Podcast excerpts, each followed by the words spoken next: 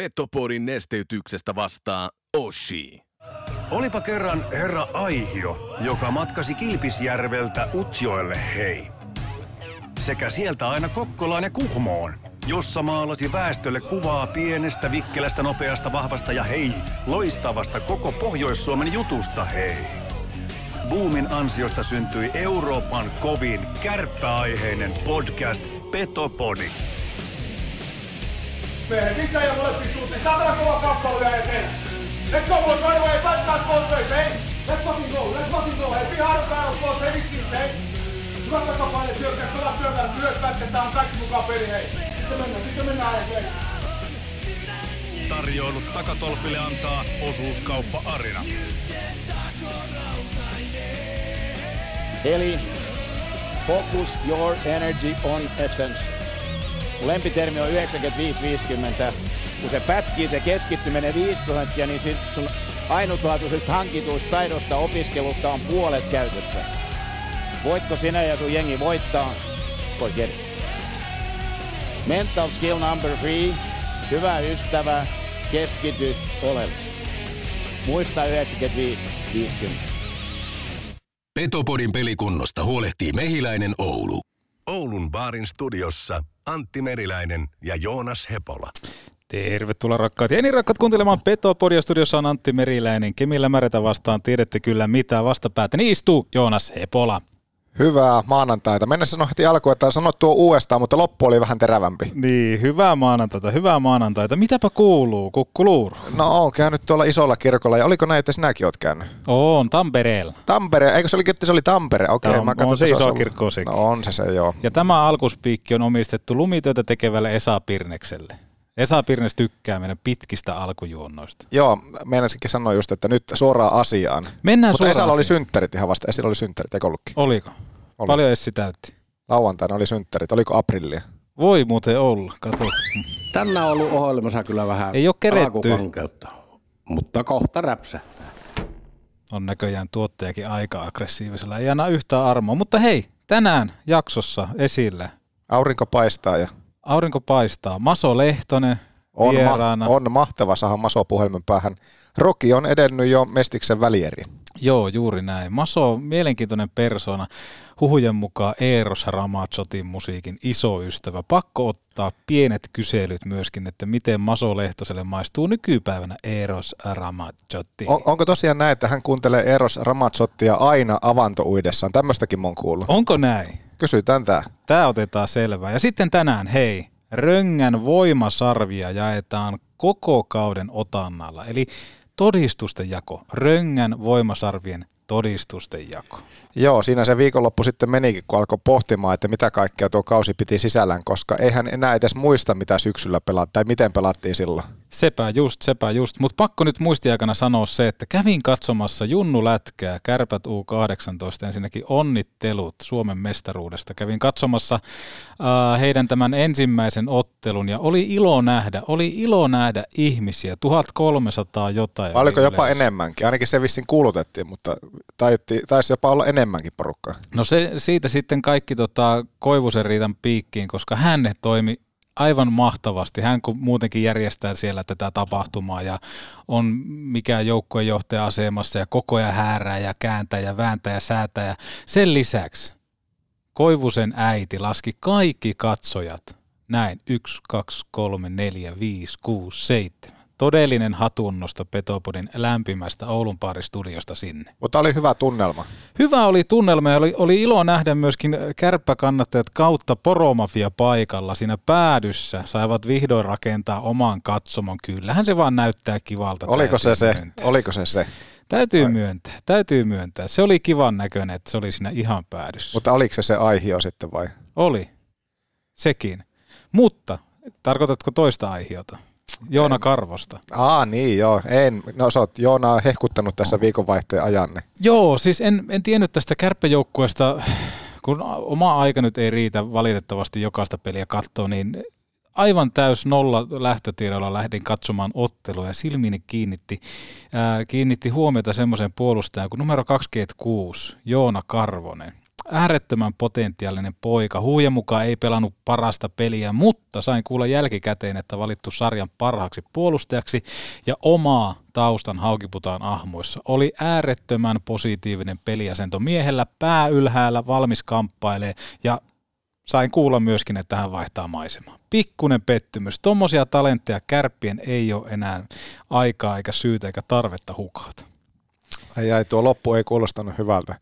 Mutta hyvä, että menestystä tuli nyt sitten U18 joukkueessa. He sen ansaitsi. He sen ansaitsi ja he kyllä näytti monelle muulle kärppäjoukkueelle, että keväällä voidaan pelata ihan sinne päätyy asti. Sinällään tuosta, niin kun, mikä pisti silmään tuossa Junnujen pelissä, oli se, että välillä en erottanut sitä oikeastaan jääkiekosta ja salibändistä keskenään. Äärettömän vähän kamppailua ja semmoista kulmahammasta, jota olisin kaivannut, kun pelataan jostain. Pelataan mestaruudesta. Se ei välittynyt mulle. En tiedä, onko se nykytrendi jääkiekossa, mutta se oli käytännössä semmoista, että ää, kiekosta kamppailtiin sillä tavalla, että oot sä siinä metrin päässä, mä oon metrin päässä ja annetaan mailojen päättää, kumpi ottaa pelivälineen.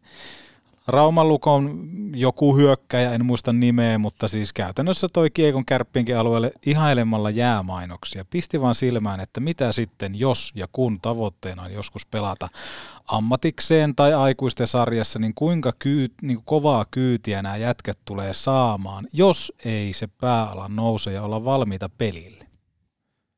Anteeksi, kun nyt nostit esille jääkiekon ohella myöskin salibändiä, tänään puhutaan vähän muistakin kuin pelkästään kärppien edustusjoukkueesta, niin mun on ihan pakko nostaa esille tähän kohtaan taistelevaa Limingan niittomiehet, jonka peliä mä haluaisin päästä vielä tällä kaudella näkemään, mutta voi olla, että nyt kun niitä ratkaisupelejä pelataan pääsiäisen aikaa ja on reissussa, niin en kerkeä ja se harmittaa.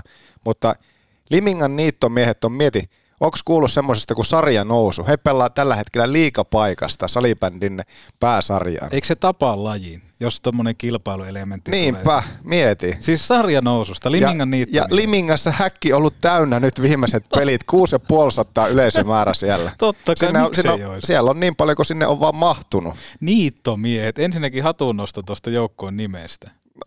Niin, mutta ei nimi miestä, eikä Mik- joukkuetta. Miksi et ole ollut katsomassa? No, niin, en tiedä, että miksi. He pelasivat nyt esimerkiksi niin eilettäin eräviikinkejä vastaan ja sekin sytytti, koska eräviikinkejähän heidän seuraansa, se on, he on kulkunut sloganilla, että suurin salibändi seura.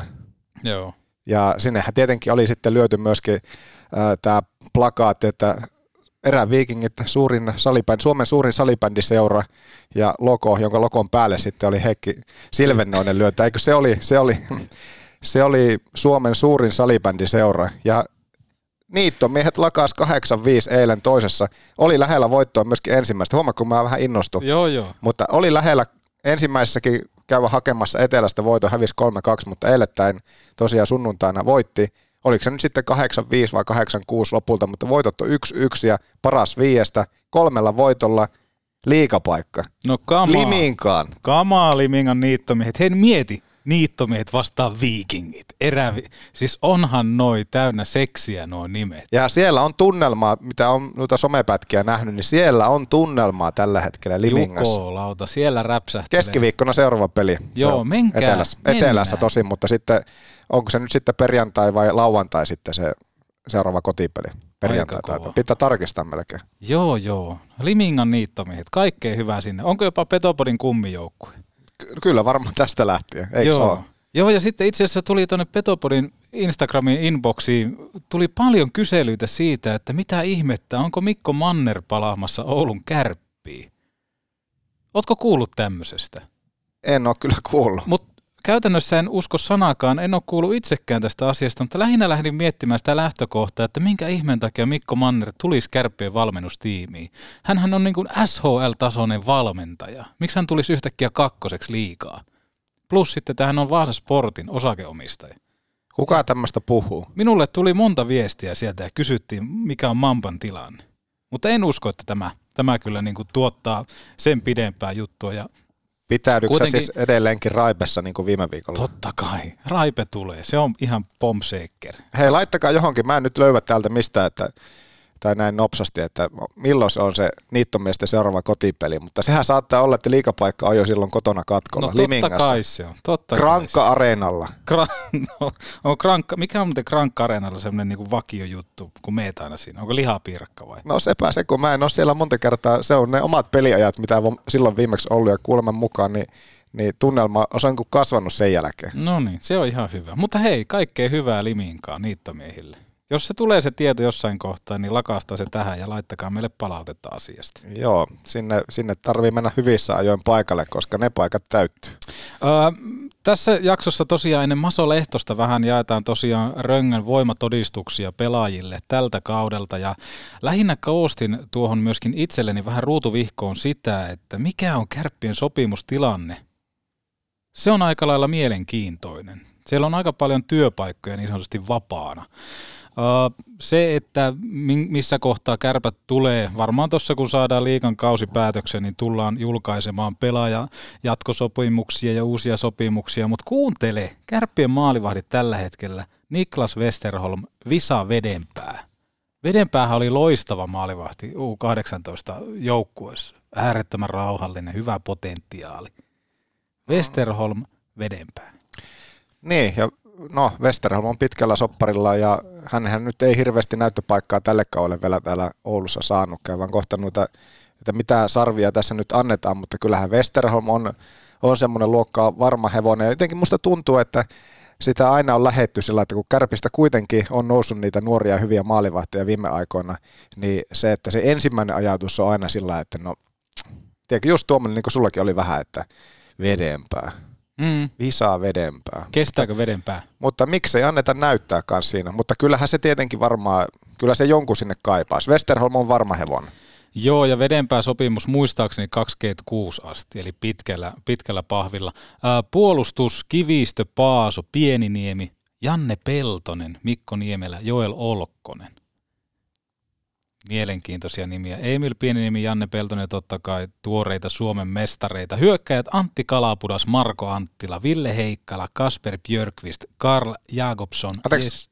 No, jatka. Jesse Koskenkorva, Arttu Hyry, Julius Hermonen, Peter Tiivola, Teemu Turunen, Ville Leskin. Siinäkö on kaikki tämän hetken sopparipelaajat? Minun laskujen mukaan tässä on kaikki. Olen Joo, ja puolustukseen, puolustukseen edelleenkin siellä kummittelee Mikko Niemelä. Mikä tämä nyt sitten, missä sopimustilanne loppujen lopuksi oli? Lähtikö hän lainalle vai purettiinko sopimus vai sitähän keskusteltiin silloin syksyllä, että miten se meni? Aina tullaan siihen tiedottamiseen, mikä Kärpillä on totutusti täyttä hanuria, niin mun tietojen mukaan ää, Mikko Niemelän sopimus olisi purettu, mutta se tiedotettiin kyllä, että se on laina, että hän palaa sitten keväällä takaisin tai kauden päätteeksi takaisin. Onko näin tilanne? Mene ja tiedä. Niin, niinhän se ainakin tiedotettiin joo ja oli, että tervetuloa miseen sitten takaisin, mutta joo, sen aika ehkä näyttää. Sen aika ehkä näyttää. Mutta tässä on paljon semmoisia nimiä, miettii, että Kalaputaa soppari edelleen on voimissaan, mutta hän ei ole pitkä aika tällä kaudella, eikä oikeastaan viime kaudellakaan enää sitten semmoista paikkaa joukkueessa löytänyt. Mm. Löytyykö se sitten ensi kaudella? Niin ja sitten tässä joukkueessa on, jos Kalapudas Niemelä, niin kyllä tuossa on niinku Koskenkorvaa esimerkiksi, äh, Hermosta, jotka siis on semmoisia pelaajia, ketkä on hakenut pitkään paikkaa ja eivät ole saaneet sitä valmennus, valmennuksen luottamusta ja tässä on kuitenkin ollut useampi eri valmentaja sen aikaa. Se on totta, se on totta. Niin se, että et, et, missä kohtaa aikaan kypsä, tuleeko se ikinä kärpissä? Kuinka Joo, kauan pitää pelaajan uskoa siihen, että jossain kohtaa se paikka täällä tulee? Niin, Kossun kohdalla tuntuu, että viime kausi olisi ollut jo semmoinen, että mies, tai niin kuin kaikki trendi oli nousussa, mutta mm. nyt oli sitten vähän loukkaantumisiakin ja kaikkia, ja vaikea haastava kausi kaiken kaikkiaan. Että tällä kaudella hän ei oikeastaan saanut kärpissä mitään irti. Ei oikeastaan kyllä hirveästi saanut näytön paikkaakaan. Ei saanut, ei saanut, mutta mielenkiintoista näyttää nippu ja kyllähän toi tulee tuosta täyttyy, kuten Kontsaskin sanoi, että budjettia ei aleta ainakaan laskemaan. Niin, mielenkiintoiselta ehkä siinä mielessä, että ei pelkästään sillä, että onpa, onpa hienolta näyttävä mielenkiintoinen tilanne, mm. vaan se, että enemmänkin kysymyksiä herättävä mielenkiintoinen. Kyllä, äärettömän hyvä. Siellä Limingassa muuten se peli on, mä sanon nyt kun mä muistan kaikille, lauantaina. Lauantaina. lauantaina. Erä, okay. Niittomiehet vastaan eräviikingit. Niittomiehet vastaan eräviikingit. Niko Kvistin joholla erä, niittomiehet lähtee haastamaan Suomen suurinta. Hei, kuinka paljon niittomiehet maksaa sulle muuten tästä mainonnasta? En tiedä, ei vielä, mutta Okei. tätä aletaan sitten viikon aikana sopimaan. Mä, harmi, että mä en pääse paikan päälle. No harmi, että et pääse. Ö, mitä sanot, jos otetaan tästä nopea, nopea jinkku ja sen jälkeen aletaan jakamaan voimatodistuksia? Ensi, ensimmäistä kertaa paperille on laitettu jotakin. Avo. Jesse Puljujärvi tässä moi. NNS kuuluu todellakin pizza. Ja tähän kohtaan on aika kaupallisten tiedotteiden, joista ensimmäisen tarjoaa Putaan pulla. On maanantai, se on kauppapäivä. Jos ei maanantai toimi sulla kauppapäivänä, mä haastan sut käymään maanantaisin kaupassa. Joka tapauksessa, kun kaupassa menet leipäosastolle, sun tehtävänä ei ole nähdä mitään muuta kuin Putaan pullan tuotteita. Niitä löytyy ympäri Suomen ja ne on leivottu hauki Putaan Martin Niemessä. Jokaiseen leipätarpeeseen Putaan pulla. Esimerkiksi kanttirieska. Ei se ole pelkkää rieskaa. Tee siitä esim. rieskarulla, pulled pork hodari tai vaikka poroviuhka. Resepteistä lisää jaksokuvauksessa ja Petopodin Instagramissa. Ja toisen kaupallisen tiedotteen teille tarjoaa kempeleläinen tulevaisuuden näyttäjä, nimittäin sähköautot yleistyy ja sä tarvit sähköautolle latausaseman. Kaikki laadukkaat latausasemat asennetaan aina kohteeseen kuin kohteeseen avaimet käteen periaatteella, joten sun ei tarvitse yrittää olla jotain, mitä sä et välttämättä ole. Joten luota laatuun palvelut ympäri Suomen laturiin.fi. Luulit jo, että alan juttelemaan sun Mersulle. Mä puhun nyt kaikille automerkeille, koska osa merkeistä jo vähän möksähti, että miksi vain Mersuja, niin nyt viedään kaikki merkit sinne paremman palvelun autohuoltoon, eli pohjolanautohuolto.fi. Laadukkaat varaosat, moniosaaminen ja pitkä takuaika alleviivaa sitä, että sä viet jatkossa autos pohjolanautohuolto.fi. Ja loppuun vielä, maalämpö- tai vesikaivojen tarve ympäri Suomen valintasi on Oulun porakaivot.fi. Kaivon porausta jo kolmannessa sukupolvessa, joten miksi et kysyisi tarjousta Oulun porakaivolta? Nimittäin Manniset hoitaa kaiken viimeisen päälle ja edelleen he etsivät lisää työvoimaa Etelä-Suomeen, letkumies. Jos sua kiinnostaa työtehtävät hyvässä työpaikassa, jossa saat kaikki työhön tarvittavat edut ja hyvän palkan, ota yhteyttä Sami Manniseen. Nimittäin nyt olisi tarjolla pitkäaikaista pestiä keruupiirin asentajaksi oulunporakaivot.fi. Vai että Limingan niittomiehet. Kyllä kannattaa mennä katsoa paikan päälle hyvää salibändiä. Mutta hei, Röngän voimatodistukset. Aloitetaan maalivahdeista. Pikkuvelini Leevi Meriläinen pelatti otteluita 42 kappaletta päästettyjen maalien keskiarvo 2,02, torjuntaprosentti 91,84 ja nolla pelejä kahdeksan kappaletta runkosarjan aikana. Voittoprosentti 56,58. Minkälaisia merkintöjä löytyy Joonas Hepolan niin punaisesta, mutta silti niin vihreästä muistikirjasta? Ö, ensin haluan kysyä, että minkälaisia sarvin määriä tässä nyt sitten jaetaan. Olisiko nelosesta kymppi? Nelosta kymppi, No koska koulu, nämä vähän niin kuin voimatodistukset, eikö niin? kouluarvo sanoin. Niin. No, mä aloitan sillä, että mä sanon, että paljonko sarvia Leevi saa. No, Kausi oli haastava kaikkinensa nelosesta kymppiin, niin kyllä mun täytyy, mä oon vähän kahden vaiheella, mutta mä läväytän tiskiin yhdeksän, yhdeksän puoli. yhdeksän puoli sarvea. Yhdeksän ja puoli sarvea Leevi Meriläiselle. Muistetaan sillä, että alkukausi, niin jotenkin tuntui, että vähän oli semmoinen haparoiva Joo. silloin ensimmäisissä peleissä Harri Aho, syys-lokakuussa. aparoiva. Ja, ja aika monta kertaa myöskin sitten vaihettiin ensimmäisen viimeistään toisen erän aikana Vex. Ja tuntui, että se oli niin kuin yksi helppo tai jotain ja saman tien sitten penkin päähän imemään tuppia ja katselen loppupeli. Kyllä. Mutta, Lähe- para, niin. mutta se, niin kuin se kehityskaari, mitä Leevi Meriläisellä oli, kun hän pääsi tavallaan, ehkä se osittain tietenkin johtui toki siitä, että Plumma kun loukkaantui, että hän sai tasaisemmin niitä sitten myöskin mahdollisuuksia pelata ja ei ollut tavallaan heti se, se tuska siinä, että jos siellä nyt joku helppo menee, että se on heti niin kuin penkkikomennus, mm. vaan hän sai, hän sai sen luottamuksen sen myötä, kun Plumma oli loukkaantuneena pitkään sivussa. Ja hän vastasi huutoon. Ja onhan nuo nyt huikeat nuo statsit, että kun puhutaan kuitenkin, että mies pelasi ensimmäisen liikakauden, mitä sanoit, kahdeksan nollapeliä, nollapeli, jaettu nollapelitilasto ykkönen, 2.0 ö, päästettyjen maalien keskiarvo. Vaikka kärpät oli runkosarjassa vasta seitsemäs, niin kyllähän se oli oikeastaan yksi, yksittäinen pelaaja, joka kärpät nuinkin korkealle sitten loppujen lopuksi hinas, niin oli Leevi Meriläinen. Ja en oikeastaan sen takia näissä sarvimäärissä, niin mä mietin, että 9, 9,5, niin kyllä mä kuitenkin käännyn siihen, että kaikkinensa niin 9,5 on mun sarvimäärä Leivillä. Mä annan 10 kautta 10.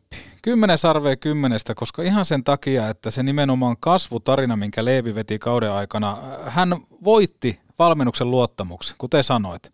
Ja siitä kasvo semmoinen vahti, joka antoi kuitenkin Kärpille, vaikka Kärpät ei pystynyt äh, olemaan tehokas hyökkäyspäähän, niin Leevi antoi kuitenkin syyn voittaa otteluita. Mm. Ja, Kevät, kevätkausi ehdottomasti kymppi, kymppi puokikin. Kyllä, kyllä, ehdottomasti. Ja hänhän muuten nyt on AHL-debyytin, tai ensimmäisen AHL-pelin kanssa tälle kautta nyt pelannut loukkaantumisen jälkeen ja ihan ok.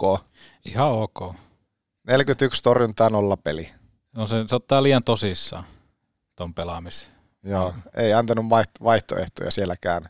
Mutta huikea kausi, huikea kausi ja jännä sitten nähdä, että minkälaisia mahdollisuuksia hänelle urkenee nyt sitten tulevalle kaudelle. Ja miksei jopa jo sitten tällä kaudella, että mitä, kuinka hyvä, että statsit hän pystyy pelaamaan jo tässä kevään aikana sitten siellä, siellä Senatorsin AHL-joukkueessa. Sitten Joel Blunkvist, pelatti ottelta 21 päästettyjen maalin keskiarvo 2,29, torjuntaprosentti 90,72, nollapelejä 1, voittoprosentti 5,263.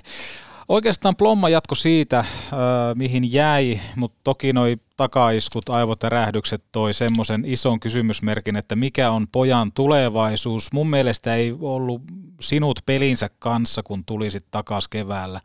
Silti 9 kautta 10 voimasarveen lähtee täältä.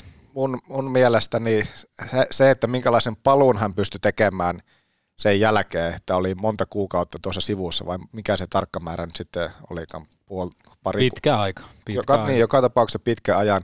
Niin en olisi ikinä uskonut, että hän pystyy heti saman tien pelaamaan semmoista peliä kaikista kovimmassa paikassa. Ei mun mielestä hänen otteessa ei näkynyt semmoista mitään hermost, niin kuin hermostumista tai, tai niin kuin ylimääräistä, että hän oli itse rauhallisuus saman tien, kun hän palasi. Mutta kuitenkin sitten ehkä kauttaaltaan kokonaisuutena mun sarvimäärä tässä nyt vähän sillä laskee verrattuna, verrattain tuohon, mitä sä annoit, että ehkä se osittain menee myös siihen odotusarvoa, että hän pelasi kuitenkin niin huikean kevään viime vuonna, ja se, että jos siitä laskisi sitten kans nämä isot loukkaantumiset, aivotarähykset, ja joka sitten piti häntä pitkään sivussa, niin, niin se arvosana voisi olla enemmänkin, mutta nyt sitten kiikun kaakun, kun tässä pyöritellään, niin, niin odotusarvoihin nähen, niin vaan Plommalle tasan kahdeksan. No niin. Aika lähellä ollaan kuitenkin meidän välistä keskiarvoa tuossa. Niklas Westerholm, onko hän syytä käydä myöskin läpi? Mä laittoin papereihin, kun merkkasin, niin pelkä viiva Joo. sen takia, että vaike, ei oikein pysty heittämään mitään. Että ei, ei saanut lopulta sitten semmoista vastuuta, että jos miettii sen, että kun Leivi loukkaantui, niin ne pienet minuutit, mitä hän pelasi, niin mun mielestä sitten kuitenkin vähän semmoista pientä haparointia niissä oli, että sen takia sitten Lateka ei uskaltanut laittaa siihen totuuden peliin häntä, kun hän tiesi, että vaihtoehtona on sitten viime kaudella kans ehkä vähän sillä vastaavasta tilanteesta vähiltä peliminuuteilta huikean nousu ja liiton nousu Blomqvist, että, että sitä vastuuta ei tällä kaudella vielä tullut, ensi vuosi on sitten ihan eri tilanne, mutta en pysty antamaan, antamaan mitään. Mielenkiintoinen lähtökohta ensi kauteen. Sinällään luottamusta ei vielä ole. Miten pystyy kesän aikana vakuuttaa ja harjoituksessa sitten vakuuttaa valmennuksen. Toki lähtökohtaisesti hän tulee olemaan ykkösmaalivahti, mikä varmaan vapauttaa miestä jonkin verran. Mennään puolustukseen. David Rundblad pelasi keskimäärin 21,11 minuuttia ottelua kohden. Pelasi täyden runkosarjan ehjänä, kärppien puolustuksen paras pistemies 26 pisteellä. Ää, mun mielestä sai valtavasti vastuuta, mutta pelas pehmeästi. Ei noussut statuksen mukaiseksi semmoiseksi mestaripuolustajaksi. Kuten sanottua kauden aikana, aina vähän piti korvia vähän niin kuin herkistää siinä kohtaa, kun muun muassa Seemoren selostajat vieraspeleissä sanoi, että Stanley Cup voittaja David Rundblad, eihän sitä ollut mun mielestä. 6 kautta 10. Mm. Äärettömän pehmeä. Joo, ja tie vie sitten kohti SHLään seuraavalle kaudelle ja varmaan aika moni on sitä mieltä, että ei, ei harmita, että ei, lähtee. Joo, mun mielestä hyvin tiivistyi siihen tämä KK-osuma, missä tota, kuka, KK on kapteeni, kuka hän nyt Niin, mailamies, Liedes. Liedes, niin, niin Hese kävi hakemassa kiekon niin sanotusti pois. Joo, mutta muistetaan sillä, että alkukausi, vaikka hän ei ehkä sitten, eikä ollutkaan varmasti sitä, mitä kaikki odotti, niin se, että kyllä esimerkiksi tästä Seemore-tilastoissa, mitä paljon aina sitten tauluun heitettiin, niin Rundbladin nimi aina siellä nousi esille, että hänen se syöttövarmuus varsinkin syksyn, syyskauden puolella, niin sehän oli luokkaa 95, että Joo. kyllähän, kyllähän niin kuin hyvällä prosentilla kiekkoa laittoi eteenpäin, eikä ne mun mielestä ollut sillä, että siinä oltaisiin menty pelkästään sillä niin kuin safetyn kautta, että kyllähän siltikin osittain peliä edistäväkin niillä syötöillä oli, mutta se, että odotusarvoihin nähen, niin taas pyöritteli vähän kahden vaiheella ja päätyi itsekin sitten 6,5. Joo. Että paljon enempää.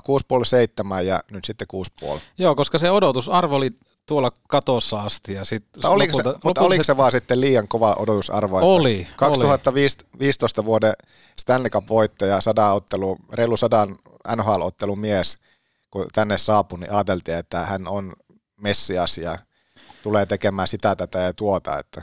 Ja mielenkiintoista on nähdä, minkälaisella palkkakuutilla hän on operoinut. Veikkaan, että ei alle 300 tonnia ole liikahtanut. Niin, varsinkin kaikkiin näihin odotusarvoihin ja palkkoihin nähen, todennäköisiin mm. palkkapusseihin nähen, niin, niin ei jatkoa. Otetaan seuraava lähtiä puolustuksesta. Ludwig Pyssy Pyström pelasi keskimäärin 16,21 minuuttia ottelua kohden ja Rundbladin myötä pelasi myöskin tämmöisen täyden runkosarjan. Jotenkin näissä ruotsalaisissa on jotain semmoista tiettyä pehmeyttä. Ei ole semmoista kovaa kamppailuvoimaa. Äh, siirtyy todennäköisesti Saksaan pelaamaan, mikä ehkä ehkä niin kuin tukee hänen peliään vielä enemmän. Tuli hakea kärppiin menestystä, mutta ei sitä saanut neljän kauden aikana aikaiseksi. Ja yksi mielenkiintoinen juttu, mikä Byströmistä on pakko nostaa nyt esiin. Kärpissä, kun hän pelasi neljä kautta, niin mieti, hän missasi ainoastaan neljä ottelua runkosarjassa. Oliko näin, että niitä kuitenkin muutama tuli? Mit, Joo. Mitkä ne oli? Kun pitkään puhuttiin, että hän ei ole missannut pelin peliä. Joo, mutta mieti neljä. Eli ker- niin kuin joka kaudessa yksi runkosarjan peli jäi pois. Jep. Niin äärettömän kova semmoinen niin sanotusti läsnäolo, mutta sitten taas en mä, niin, Byströmkin on vähän semmoinen, että minkä takia toi niin kuin on hankittu joukkueeseen. Että mikä on se erikoisosaaminen, mitä hän tuo. En tiedä kopista, onko hän siellä jotenkin erikoishahmo, toki kiekon käsittelytaidot sun muuta pystyy olemaan, mutta ei viivapelote, ei hän ole semmoinen. Mutta, viiva, mutta YV-vastuuta hän ainakin tällä Ai. kaudella paljon sai ja ei, ei hän mm. siihen sitten pystynyt vastaamaan ollenkaan. Mm.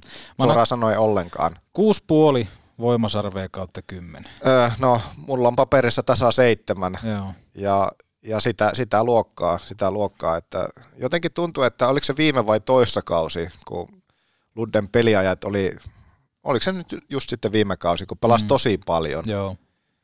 Ja, ja jotenkin tuntuu, että varsinkin sillä kaudella niitä virheitä ehkä sitten tuli huomattavan paljon enemmän. Että ehkä hän nyt, kun kuorma oli vähän pienempi, niin ei niin paljon tehnyt suoranaisesti virheitä, mutta, mutta se just roolitettuna siihen, tai minkä roolin hän esimerkiksi just ylivoimassa, että koko kausihan mentiin sillä, että hän oli siellä mm. ylivoimalla vastuutehtävissä ja, ja semmoisessa paikassa, jossa jossa hän ei kyllä pystynyt operoimaan. Joo, ja Byström on semmoinen pelaaja, että se on vaikea sanoa, mikä hänen vahvuus on.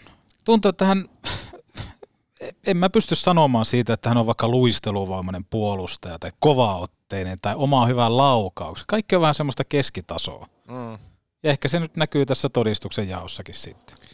Eli 6,5 ja 7. Entä sitten? Topi Niemelä pelasi keskimäärin 18 minuuttia 30 sekuntia ottelua kohden rapakon taakse ilmeisesti siirtyi ja lähti tähän kauteen mun mielestä vähän semmoisena ykköspyssynä. Odotusarvo oli kova.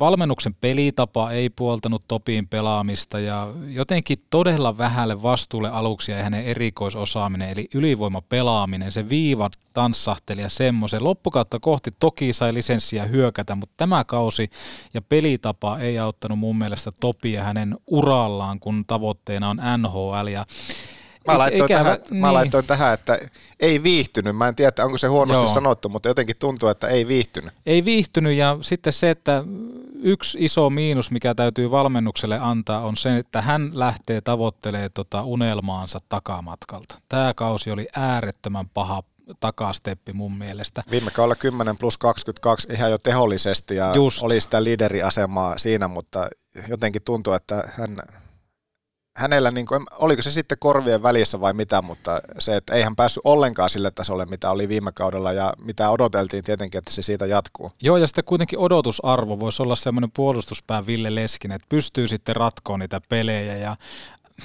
taas, jos mietitään Byströmistä, niin Niemelällä on hyvä laukaus. Plus sen lisäksi hänellä on kyllä niin jalkanopeuttakin, toki vaatii paljon vielä pumppaamista, mutta se, että valmennus kyllä mun mielestä kusi ton Topi Niemelän NHL-haaveen, tai ainakin otti ison taka-askeleen. Plus sitten, että menetettiin aika paljon potentiaalia, kun mietittiin sitä, että kärppien kykyä tehdä maaleja, pelata ylivoimaa, niin se jotenkin se vähän kynttilää sammutettiin siinä kauden alussa. Kuusi puoli. Kuusi puoli, mulla on sama. Ää, Atte Ohtamaa pelasi keskimäärin 19.40 minuuttia ottelua kohden. Ää, niin, Mä annan Atelle kuitenkin seitsemän voimasarvea. Hänestä ei saatu parasta irti ja itselleni Aten kausi oli kyllä pettymys. Ei pystynyt olemaan se johtava pelaaja, jonka odotusarvo kuitenkin antoi ymmärtää tähän kauteen lähtiessä. Ja se oli kyllä siellä taivaalla. Kyllä niin kuin äärettömän iso pettymys. Joo, itsekin merkkasin tähän, että vähän katosi kuvasta ja vaisu kausi toden totta oli Atelta. Et en tiedä, mistä se sitten kaiken kaikkiaan johtui, että ei huokunnut semmoista, semmoista tuota, miten se nyt sitten kuvailisi tähän.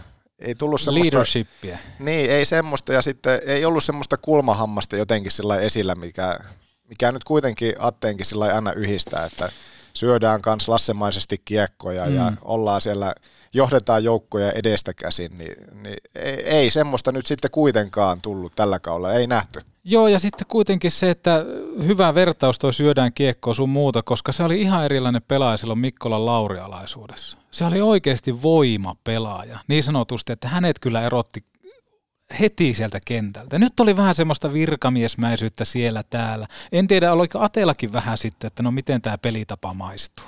Niin, niin, just tuossa kun paljon tuolla somessa tuntuu, että tulee kaikkia maalikoosteita ja klippejä, niin esimerkiksi just tämä Suomi-Kanada finaalipeli, jossa Attekin, sielläkin just söi niitä kiekkoja, Joo, oli tavallaan kyllä. niin kuin kakkosveskarina siellä.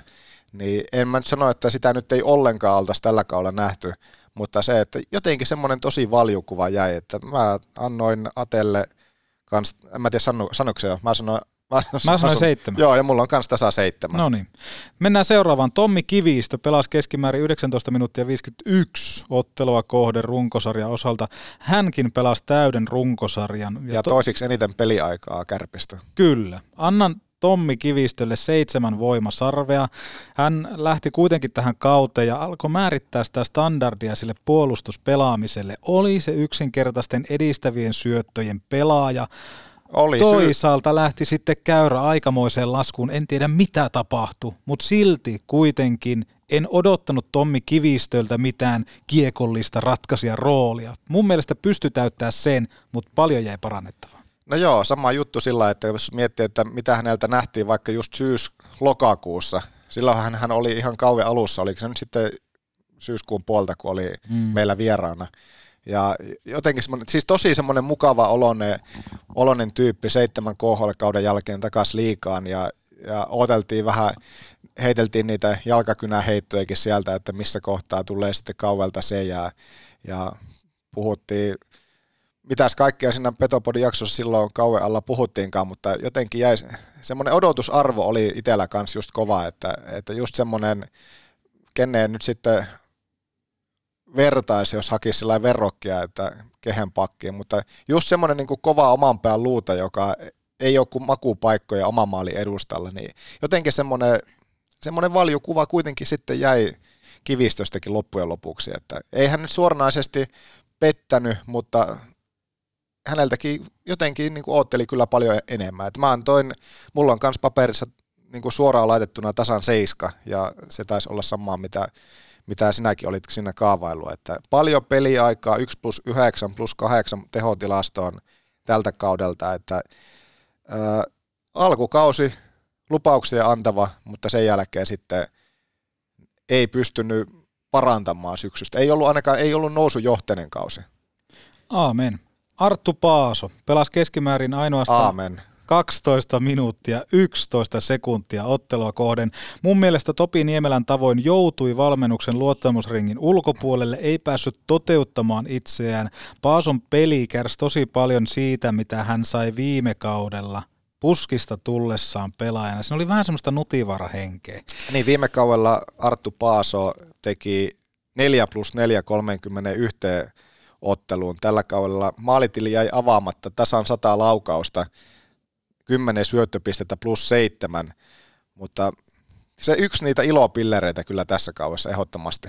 Juuri näin, juuri näin. Ja olisi pitänyt luottaa valmennukseen mun mielestä enemmän tuohon, että kyllä niin kuin se jos puhuttiin siitä kynttilän sammuttamisesta, niin tässä oli vähän samanlainen. Et ei käytetä tota kynttilää vielä tähän juhlapöytiin. Niin, toisaalta kun päästään kohta sitten pelaajaa, joka tavallaan voi sanoa, että sitten hänen paikkansa ehkä vei mm. ansaitusti, mutta se että, se, että mitä me ollaan käyty tässä läpi.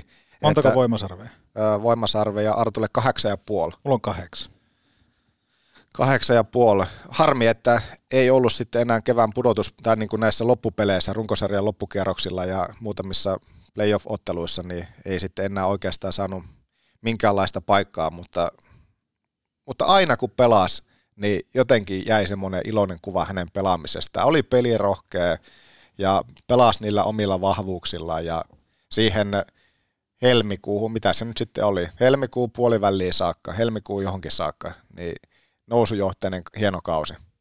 Otetaan sitten Joel Olkkonen. Häntä vähän viittasitkin ilmeisesti tuossa. Pelasi keskimäärin 16 minuuttia ja 23 sekuntia ottelua kohden. Sai korjattua omaa peliään ja voi olla Kärpille kyllä ää, hyvä runkopuolusta ja pääsi pakkastilastosta plussalle Kärpissä. Teholukemaksi merkattiin Oulun Kärpissä pelatun kauden aikana plus yhdeksän. Ode Olkkonen, seitsemän voimasarvea kymmenestä mä laittoin, mä heitin suoraan kahdeksan ja puoli, koska mun mielestä, jos miettii tätä puolustusta pelkästään, niin Arttu Paasolle, niin no, onko meillä tätä myöten sitten puolustus aika lailla läpi käytykin? Kyllä. Joo.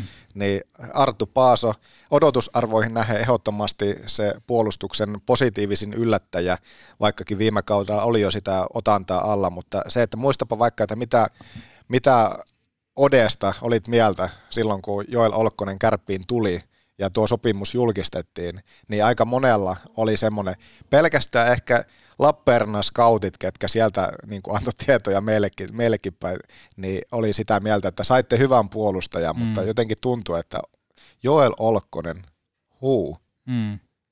Niin mun mielestä se, että miten Joel Olkkonen nousi aika lailla sillä top kolme pakiksi, top 2 pakiksi kohta melkein tässä nyt sitten kevään tai näissä kevään peleissä, niin kahdeksan, kahdeksan puoli ja tällä kertaa kahdeksan puoli. Se on ihan hyvä keskiarvo. Kyllä aika paljon samaa mieltä oltiin. Toki siellä Jaakko Niskala, Mikko Niemelä, mutta ei lähdetä niitä arvioimaan tässä erikseen.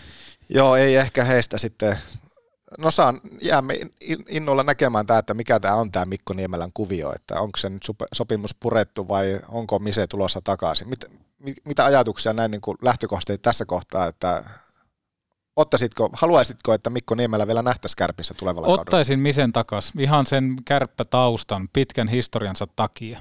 Plus sitten, että mielenkiintoista nähdä, mitä kaikkea hän pystyisi tuomaan Ruotsista. Hän on nyt päässyt näkemään ihan erilaista jääkeekkoa. Mutta kysymys kuuluu taas siinä, että minkä takia Lauri Marjamäki antaa Mikko Niemelälle nyt pelipaikan, eikä tällä kaudella.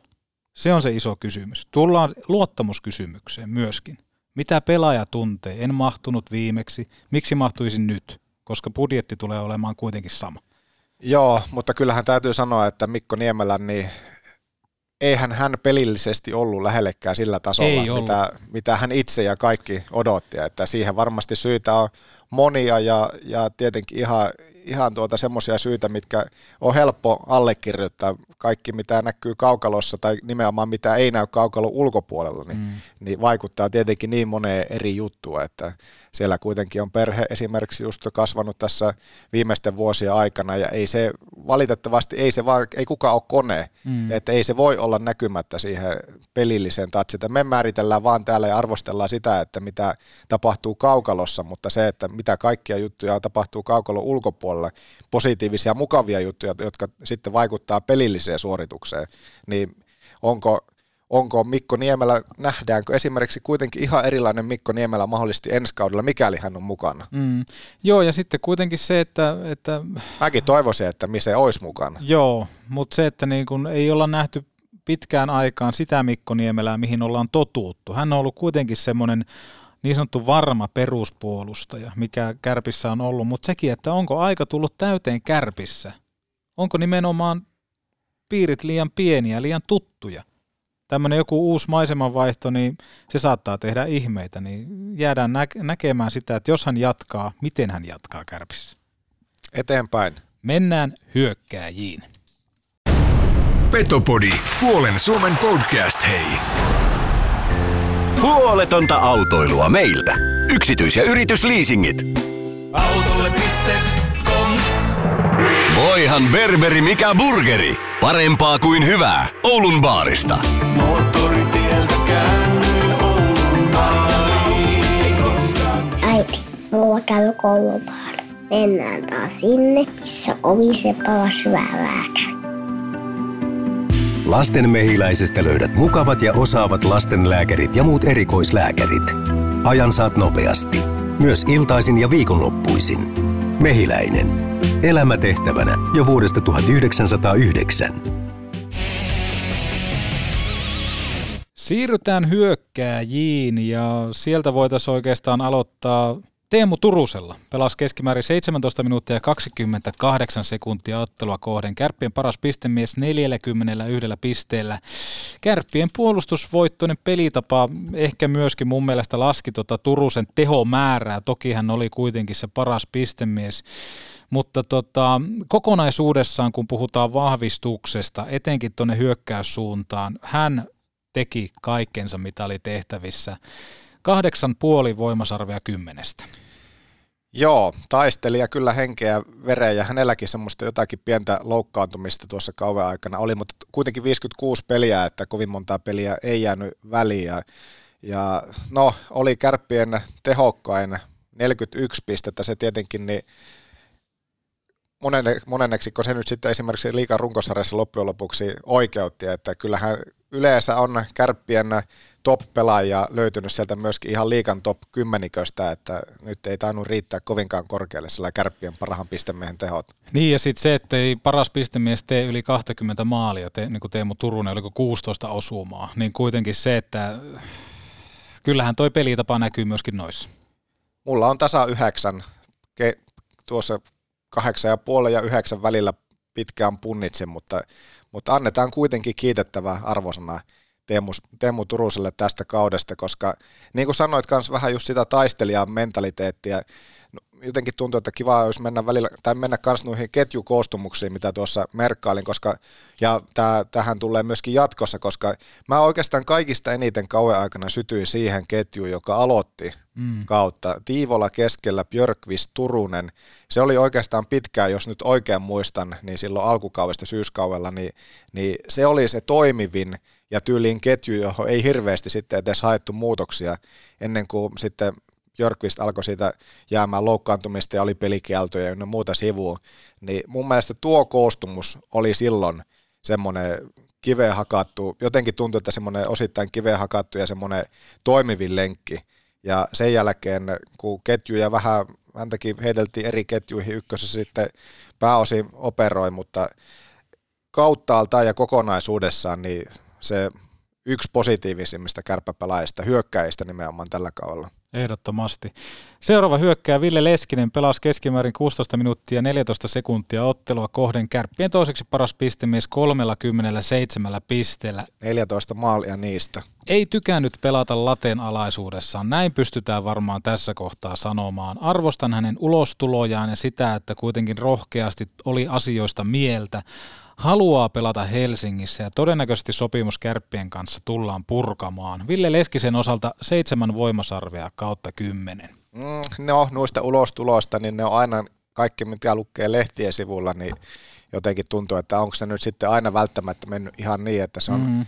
ja monesti ollut tässäkin puhetta monien kanssa, että se mitä esimerkiksi tämmöisessä no, podcasteissa tai videoilla TV-kuvissa näkyy, niin niistä pystyy selkeästi lukemaan myöskin rivien välistä paljon sitä, mitä sanotaan, mitkä Kyllä. on ne ilmeet ja kaikkea. Ja se, että lehtikirjoituksissa, niin onko se nyt sitten loppujen lopuksi mennyt ihan näin? Joo, se on totta, että Ville Leskinen kyllä varsinkin niin sanotusti suutuspäissään pelin jälkeen tai näin, niin varmasti antaa osittain räväkkiä ja värikkäitäkin kommentteja.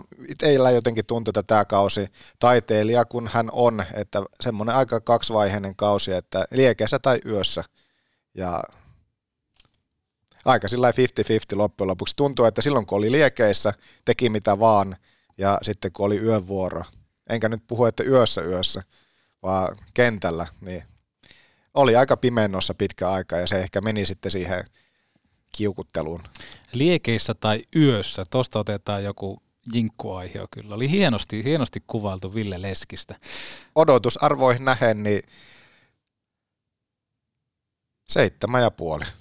Cody Kunik pelasi keskimäärin 17 minuuttia 0,4 sekuntia ottelua kohden. Saapu kärppiin käytännössä kysymällä peliaikaa, tipahti Harri Ahon käsiin.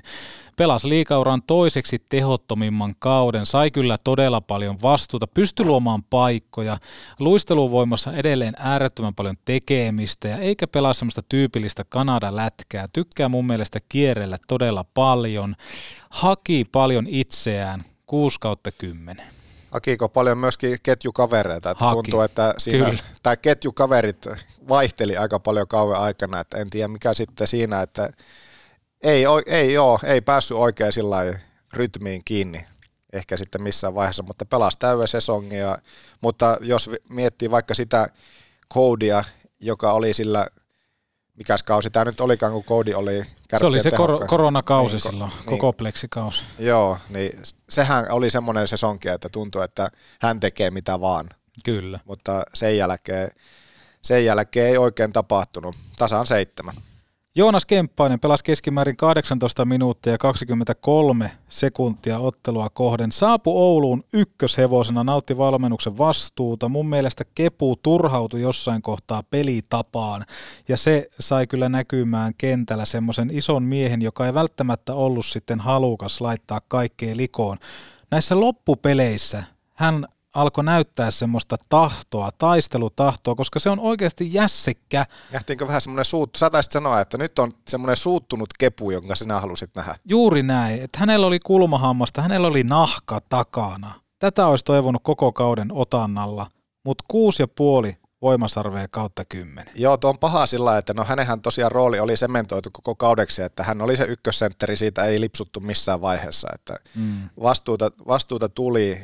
Jotenkin, no mä oon kirjoittanut tähän, että liike, kysymysmerkki, niin se, että että Joonas Kemppainen, se, että hän näyttää, niin kuin joku pelaaja on sillä että näyttää, että aika verkkaisesti liikkuu, mm. mutta to, oikeasti liikkuu Kyllä. Niin kuin huomattavan paljon niin kuin nopeammin, mitä se niin kuin välttämättä sitä pystyy aistimaan. Mutta kyllähän se, että jos Kemppaiseen taas vertaa myös sitä, että esimerkiksi silloin kun hän Kärpistä lähti ennen, tai ennen kuin lähti tuolle kiertueelle, niin hän oli playoffien paras pistemies. Toki siinä oli se huikea kemia löyty ketjun välille, oli JJJ samassa ketjussa ja, ja tuntuu, että silloin hän teki, teki mitä tahto, mutta se, että nyt kuitenkin – entistä suurempana kokeneena johtajana takaisin Ouluun, niin se jätti kylmäksi kuitenkin. Ja tasa seitsemän.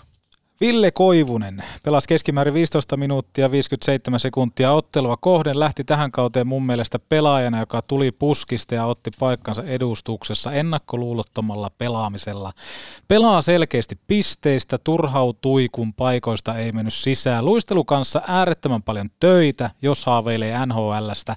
Tämä on iso ja pitkä reitti Ville Koivuselle, jos hän aikoo Pohjois-Amerikassa preikata. Silti kuitenkin voimasarvia Röngän osalta 8 kautta 10. Joo, sama kahdeksan räpsähti myöskin tänne. Yksi niitä positiivisimpia kuitenkin loppujen lopuksi tällä kaudella. 12 maalia. Jotenkin tuntuu, että olisi voinut naulata. Ehkä, mä en muista, että paljon me kauan alla mietittiin tai pohittiin, että paljonko Koivuselle voisi sillä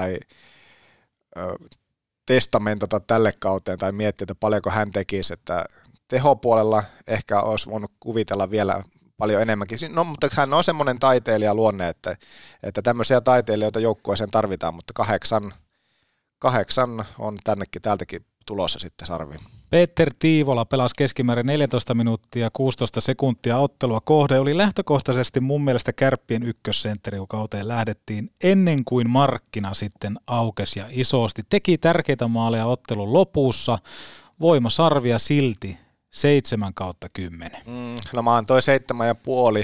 Ja veikkaa, että kausi olisi ollut huomattavan paljon erilainen, jos he esimerkiksi olisi saanut koko kauan operoida tuolla, mitä aikaisemmin sanoin, että Tiivola, Björkvist, Turunen, koska tuntuu, että se sen ketjun kemiat ja kaikki toimi silloin alkukaudesta. Ja tuntuu, että tämä, tämä ketju on semmoinen, että siinä jonkun verran kanssa muistaakseni niin kun vaiheltiin, niin tämä ketju, aika paljon pysyy samana. Toki sitä sitten jossakin kohtaa Turunen, Turunen heivattiin ylempiin kenttiin ja jotenkin tuu, ja sen jälkeen sitten Björkvistikin aika paljon oli loukkina tai sairastuvan puolella, että ehkä, ehkä siinä sitten Tiivolankin pelaamista paljon sekoitti se, että kuitenkin laiturit aika paljon siellä vaihtui, että ei ollut semmoista pysyvyyttä, pysyvy, pysyvyyttä sitten syys, lokaan, marraskuun jälkeen.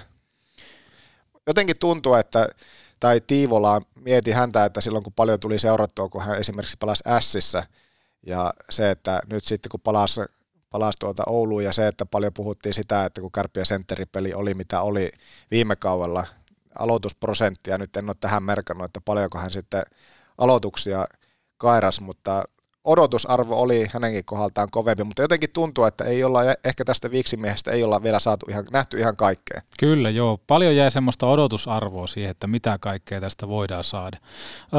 Julius Junttila pelasi keskimäärin 18 minuuttia ja 25 sekuntia ottelua kohden. Paljon vastuuta, mutta tehot jäi kuitenkin vastuuseen nähden piippuun. Röngän voimasarvia 6 kautta 10.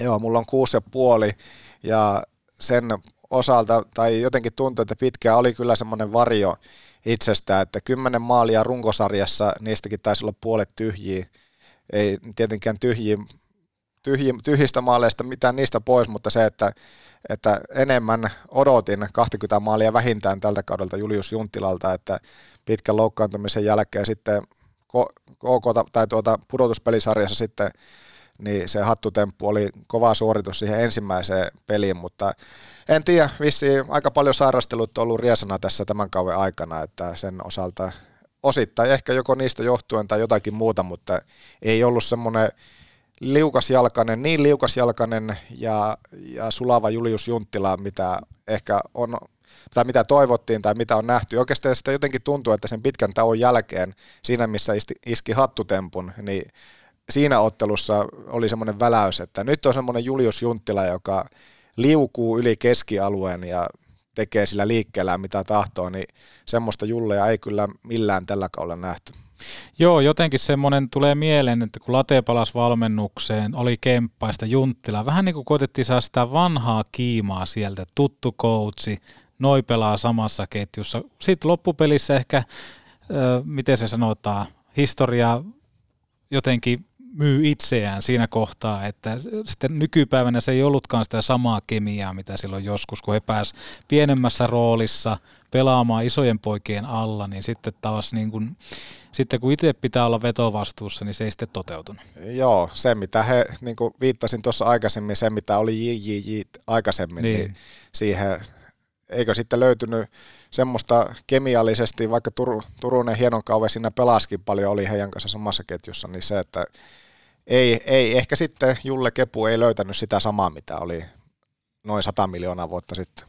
Marko Anttila keskimäärin peliaikaa runkosarjan osalta 14 minuuttia 40 sekuntia. Täytti mun mielestä ruutunsa alivoimapelaajana ja pelitapa kyllä palveli Stretsiä 8 kautta 10. Sama kahdeksan löytyy täältä tärkeä roolissaan, ei pettänyt ja se varsinkin tuo kaksikko Hyry Anttila, niin niin se, se toden totta toimi, että ehkä siihen sitten nyt ei kuitenkaan loppujen lopuksi löytynyt semmoista sopivaa kolmatta lenkkiä, koska aika, aika paljon tässä sitten loppukaudestakin se siltikin eli, että siihen hankittiin, no kohta puhutaan Karvisesta, mutta ehkä niin kuin Karvi, Karvinen oli omalle paikalle sinne neloseen rouhimaan, mutta yhtäkkiä sitten, mä en tiedä loukkaantuiko vai mikä sairastuminen vai mitä oli, mutta hän ei pelannut edes loppukaudesta. No Anttilasta kohta lisää, mutta se, että Hyry Anttila kaksikko, niin oli kyllä, oli kyllä niitä valopilkahduksia tällä kaudella. 13 maalia, ehkä, ehkä sitten kuitenkaan, niin mä tiedän jotenkin tuntuu, että siihen loppuun, niin otti, että sitten Marko olisi ottanut joukkuettaan niillä, niillä semmoisilla leijona, leijona henkisillä ratkaisumaaleillaan vielä enemmän sitten niin kuin reppuselkään, mutta se, että se, rooli, mikä hänellä tähän kauteen on ja oli, niin kyllä hän sen roolin täytti ja ehdottomasti hyvän vahvistuksen, rooliinsa nähden vahvistuksen arvon. Mennään siihen Arttu Hyryyn. Pelasi keskimäärin 13 minuuttia 50 sekuntia ottelua kohden runkosarjassa. Liikan toiseksi paras aloittaja senttereistä, ainoastaan Jori Lehterä pikkusen parempi Hyryä aloituksissa. Teki sen ja enemmän, mitä odottaa saatto. Aivan loistava kaus, 10 kautta 10 voimas, voimasarvien osalta. No joo, olisi itsekin voinut heittää kympin. Mä oon lopulta sitten kuitenkin piirtänyt tähän vaan tasan ysin.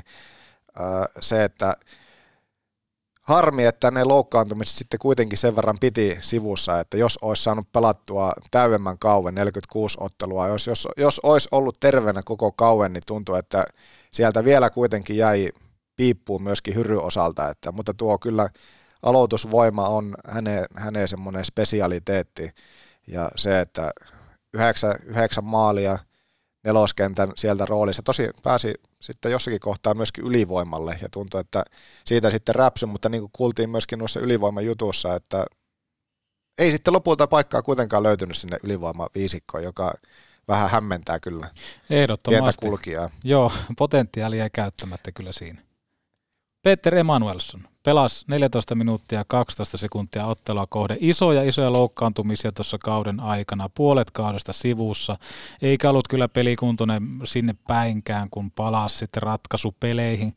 6 kautta 10 voimasarvi. Joo, sama kutonen löytyy täältä pitkää sivussa ja se, että jos viime kaudella räpsähteli sitä tutulta ylivoimapaikalta lähes 20 maalia, niin nyt ei, no tietenkin kun oli pitkää sivussa, niin ei paljon ylivoimilla sitten häntä siinäkään nähty, mutta se, että ei oikeastaan mun mielestä se, se, että hän oli kolme kuukautta sivussa ja sen jälkeen tuli puolenkuntaisena takaisin, jotenkin tuntuu, että ei hänellä kovin vahva jakso ollut sillä ennen sitäkään alla, että jos miettii, että, että pitkä loukkaantuminen, että rikko, tätä, rikko oikeastaan kokonaisuudessaan tämänkin, kautta, tätäkin, tämänkin kauden, niin ei, ei hän ennen sitäkään suoranaisesti loistanut jotenkin tuntuu, että aika hukassa oli. Ei oikein ehkä tiennyt edes, että miten tässä nyt sitten oltaisiin. Ihan eri mitä viime kaudella. Joo, ja se hyökkäysinto kyllä niin kuin tapettiin tuossa aika monesti. Että kyllä niin kuin se pisti silmään, että se oli ihan eri pelaaja silloin, kun hän tuli kärppi. Niin, Mikkola late alaisuudessa, kyllä. niin huikea pelimies se tuntuu, että mistä tämmöinen, miten tämmöinen onkaan tänne löytynyt. Ja se, että se, se ylivoimalla, se tarkka laukaus siitä P-pisteen B-pisteltä kautta vastaavasta, niin se, että hän laittoi kovalla prosentilla siitä niitä kiekkoja sisään. Ja tällä kaudella sitten, niin, niin se mitä kerkes pelata, niin oli aina, voiko nyt näin, onko se, en mä tiedä kuinka väärin se on sanottu, mutta vähän potku oli jäljessä sitten. Tai oli potkun, ei ollut ehkä potkun jäljessä, mutta se oli väärää suuntaa. Just näin. Sitten seuraavaan ruotsalaiseen. Karl Jakobsson saapui Ouluun pitkän seuraamisen ja taustatietojen keräilyn jälkeen. En ymmärtänyt hankintaa, enkä ymmärrä vieläkään, onko hän kärpissä sitten tehopelaaja vai alivoimaspesialisti vai syömässä omien poikien peliaikaa. Ensikausi näyttää neljä ja puoli voimasarvea kymmenestä.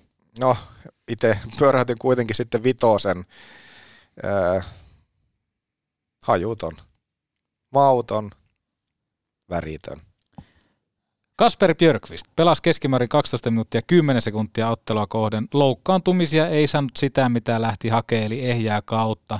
Mun mielestä hän omaa potentiaalin ratkaisupelaajaksi, semmoinen köyhän miehen Arturi Lehkonen. Sitä samaa nahka takana grindajaa siinä on, jota ehdottomasti kannattisi maalin edustalla ylivoimassa hyödyntää. Röngän voimasarvia kappen osalta 7,5 kautta 10. Säväytti erityisesti mediassa ja niin kuin sanoit, että tarvii sitten ehjän kauden ensi sesonkiin, koska ei hän oikeastaan päässyt sillä irti missään kohtaa, että milloin oli viiauttelun pelikielossa, milloin oli loukkaantuneena. Että varmaan tästä kauesta jäi parhaiten hänellekin mieleen ne kevään hiihtoladut ja se, että ja mediassa, median lähinnä podin annetut räväkät kommentit että, ja kysymykset, kysymyspankki, mitä hän tarjoili tähän kauan aikana, että ei, hän, en, enemmän hän oikeastaan oli pelissä niin kuin podin puolella kuin kaukalossa. Kyllä. Jotenkin tuntuu, että vaikea sillä pisteyttää edes loppujen lopuksi sitä, että niin kuin sanoin alussa, että, että tuntuu, että tämä kenttä on timanttinen Tiivola, Björkvist, Turunen, ja jos sillä olisi päässyt operoimaan koko kauan ja kaikki olisi ollut terveenä, niin mitä oltaisikaan sitten loppujen lopuksi nähty. En tiedä, että kuinka, jos sata, sata pinnaa on täydet, niin kuinka, millä pinnamäärällä hän sitten pystyy operoimaan niiden loukkaantumisten jälkeen, mutta ei. No mä antoi seitsemän puoli, mutta jotenkin tuntuu, että siinäkin, siitäkin ehkä puolikas tulee sitten Petopodin annetuista kommenteista tai jostain, että toivottavasti pääsee oikeasti näyttämään ja pelaamaan ehjän kauan ensi kaudella. Ville Heikkala otti valmennukselta luottoa harjoituksissa ja näytti sitä myöskin peleissä. Aika semmoinen vahva jässikkä pienkokoiseksi pelaajaksi, duunarimainen hyökkää ja silti 6,5 kautta 10 koska jäi sitten loppupelissä, mitä pidemmälle pelit etenee, niin jäi pikkusen pimentoon. No mä antoin, antoin kahdeksan Ville Heikkalalle. Murtautui kyllä hienosti kokoonpano ja otti oman paikkansa mun mielestä ansaitusti, mutta se, että jos miettii, että millä kokoonpanolla ja millä rosterilla kärpät kaiken kaikkiaan operoi ja oli, niin se, että ehkä nyt sitten Heikkalan rooli nyt ei tuommoissa, tuossa, tuohon rooliin kuitenkaan ei ehkä vielä riittänyt. Ja se, että silti jotenkin tuntuu semmoinen, että moni, ja paljonhan esimerkiksi Lauri Marjamäki häntä kauden aikana kehu ja antoi posia just Heikkalan pelaamisesta. Että hieno oli nähdä Heikkala tällä kaudella isossakin roolissa ja se, että hän, hän sitä roolia otti, mutta jännä nähdä, että mitä tuleva tuo. Joo, Silti kahdeksan. Joo, ja sitten jos miettii häntä vaikka Jakobsoni, niin ihan kerta kerrasta Heikkala kentälle. Ota, no joo. Tuukka Tieksola loppukaudeksi saapui tuomaan tehoja. Ei tuonut, oli todella pehmeä kokonaisuus ja NHL-uraa en usko, että se tulee käymään kovin toteen tämän pelaajan osalta. Ei ole mun mielestä liikassa vielä sitä eliittitasoa, joka pystyy dominoimaan, näyttää eteen. Voimasarvia 5,5 kautta 10. No mulla on, mulla on kuusi. Niin, siinä kävi mitä, mitä maalailit, että, hmm. että, tai että miten käy ylipäänsä, että mitä pystyy tuomaan ja, ja ei, ei oikein pystynyt isossa, isossa roolissa, totta kai sitten tuo loppukausi, mutta ei hän sitten oikeastaan pystynyt näyttämään. En tiedä, onko taas tyly sanoa, että mitään, mutta se, että siihen rooliin nähen, niin turhan pehmeä suoritus. Jesse Koskenkorva, pelaajan kannalta haastavaa on lyödä läpi, kun valmennus ei mun mielestä tiedä, mitä häneltä saa parhaimmillaan. Pystyy toki pelaamaan välillä isollakin vastuulla, mutta valmennus ei kuitenkaan tuu antaa sitä lävi, lävitse, lävitse kärpissä. Ja onko tulevaisuus sitten jossain muualla, kun sopimus aikanaan päättyy? 6,5 kautta 10, äärettömän vaikea sanoa, mitä Jesse on. Joo, tasan kuusi täältäkin ja se, että jotenkin toivois, että se mahdollisuus nyt sitten vaikka tulisi jossakin muualla, Saipassa kuusi ottelua, en ole nähnyt noita pelejä, että mitä Saipassa, minkälaisessa vastuussa tai mitä pystyy Saipassa esittämään, mutta tässä nyt tuntuu, että Oulussakin sitä paikkaa on kärkytty ja odotettu. Tuleeko se? Tuntuu, että viime kaudella tai tässä viimeisten puolentoista kauan aikana, ei tämä kausi, vaan sitä edelliset puolitoista kautta, niin tuntuu, että se oli sillä kuitenkin nousevassa trendissä. Oli niin kuin Hyry, niin hyvä aloittaja, oikeastaan niitä vahvimpia aloittajia niillä kausilla niin kuin toissa ja sitä edellisellä mm. kaudella. Mutta nyt sitten viime kaudella vastuu jäi tosi pieneksi ja näinhän se oikeastaan tuntui jo silloin alkukäteisajatuksissa ennen tätä kautta, että mikä paikka tässä rosterissa nyt sitten Jesselle löytyisi ja ei löytynyt. Ei löytynyt. Julius Hermonen, vähäinen peliaika, teki kuitenkin sinne päin sitä, mitä pystyi. Kauanko pääkoppa kestää hakea pelipaikkaa vielä Oulussa? Sen aika näyttää. Sama kuusi kuin toi puoli. Kossu, niin kuusi ja puoli täälläkin. Joo, se, niin, se, että hänkin on parhaimmillaan väläytellyt, mutta kun ei niitä paikkoja nyt sitten oikeastaan loppujen lopuksi paljon ole tullut. Ja se, että sitten kun niillä pienillä hetkillä, mitä on saanut näyttää, niin ei se ole helppo tilanne. Ainahan sitä voisi sanoa, että no Pella näytät sitten, kun sun näytön paikka on mutta se, että ei se, ei se helppoa ole ja en tiedä mikä olisi sitten pien, joku pienempi seura isompaan rooliin ja sinne kunnon näyttöpaikalle, niin avot saattaisi lähteä toimimaan, mutta tällä hetkellä jotenkin tuntuu, että vaikea on nähdä, että mikä se rooli sitten kärpissä voisi olla, tietämättä edes ensi kauden rosteria. Otto Karvinen, viimeinen pelaaja käsittelyyn. Jotenkin paluu vaikutti siltä, että saatiin pikkusen semmoista joka pystyy tuomaan pientä ryskettä ja myskäämistä kentälle.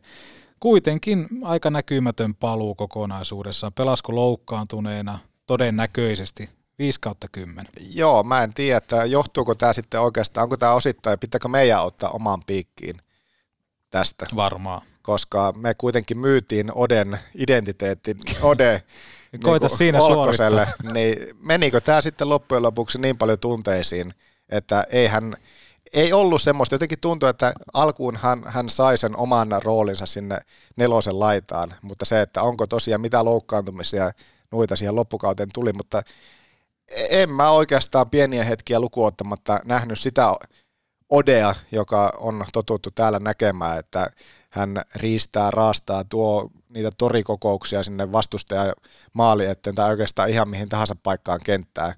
Että osittain sitä vanhaa Odea siellä oli, mutta en tiedä, en tiedä sitten, että miksi sitä ei, se jäi puuttumaan. Ja mä oon merkannut, mä oon merkannut tasan kuusi, mutta en tiedä, mistä se sitten johtuu. Nyt alkoi käsi jo kramppaamaan. Kun... Mutta sytyin tuolle muistivihalla. Joo, pakko jotakin kaivaa esille. Toivottavasti toi vihko tulee ensi kautenakin mukaan. Joo, e, to, todennäköisesti tämä, tämä ei oikeasti kerrottakoon, että tämä ei ole muistivihko, vaan tämä on tämmöinen yksi pikku lipari tähän.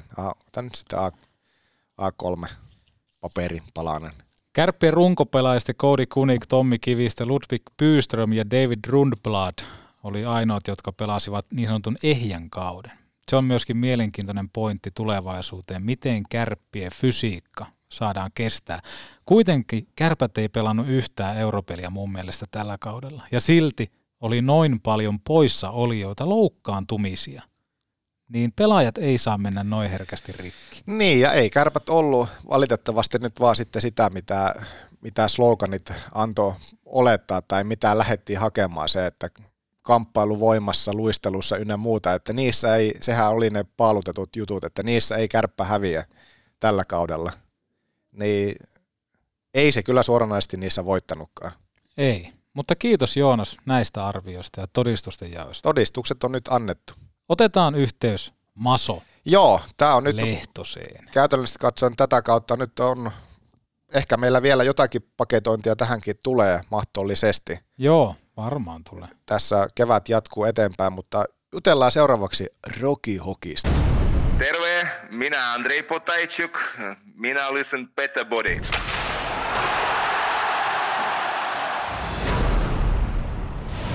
Issonkin äläkään. Grillillännen maistuvimmat evät. Ramin grilliltä, kempeleestä. Kun lasi rikkoutuu, silloin suorantuu Oulun lasipalvelu.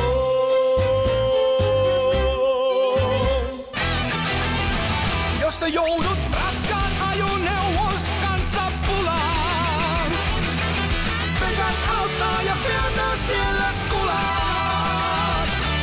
Oulusta suomalainen raskaan kaluston ammattilainen. Pekant.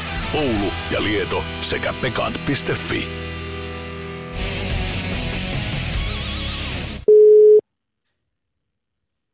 No morjesta. Morjesta, morjesta. Antti Meriläinen ja Joonas Sepola Petopodista. Hyvää päivää. Oikein hyvää päivää. Mitä, mitä kuuluu sinne Rovaniemen seutuville? Siellä niin kuin voitosta voittoon marssitaan. No joo, ei tässä ole kyllä, kyllä mitään sen kummempaa, että tota, maanantai, maanantai, keli on mitä mainioita oli, kun tuossa lounastauolla kävin ulkona täältä punkkelista, missä nyt ollaan taas palattu tänne, tänne kellariin, niin tota, tota, tota, eihän tässä aamulla oltiin jätkien kanssa jäällä ja nyt tässä sitten valmennuksen kanssa pohditaan syntyjä syviä loppupäivä. Kuinka paljon tämän päivän harjoituksiin vaikutti se, että kuitenkin Petopodin kaltainen iso media antaa peliaikaa? No sanotaanko näin, että kyllä seurajohdon palaverit, mitä tuossa iltapäivällä oli ja matkasuunnittelupalaverit ja määrättyjä asioita, niin on siirretty ihan huomiselle asti, että saadaan vasta keskittyä tähän. Että, tota, kyllä mä ilmoitin, että, että, että tämä on nyt pyhä ilta, että, että, että ihan turha soitella, että katsotaan tiistaina.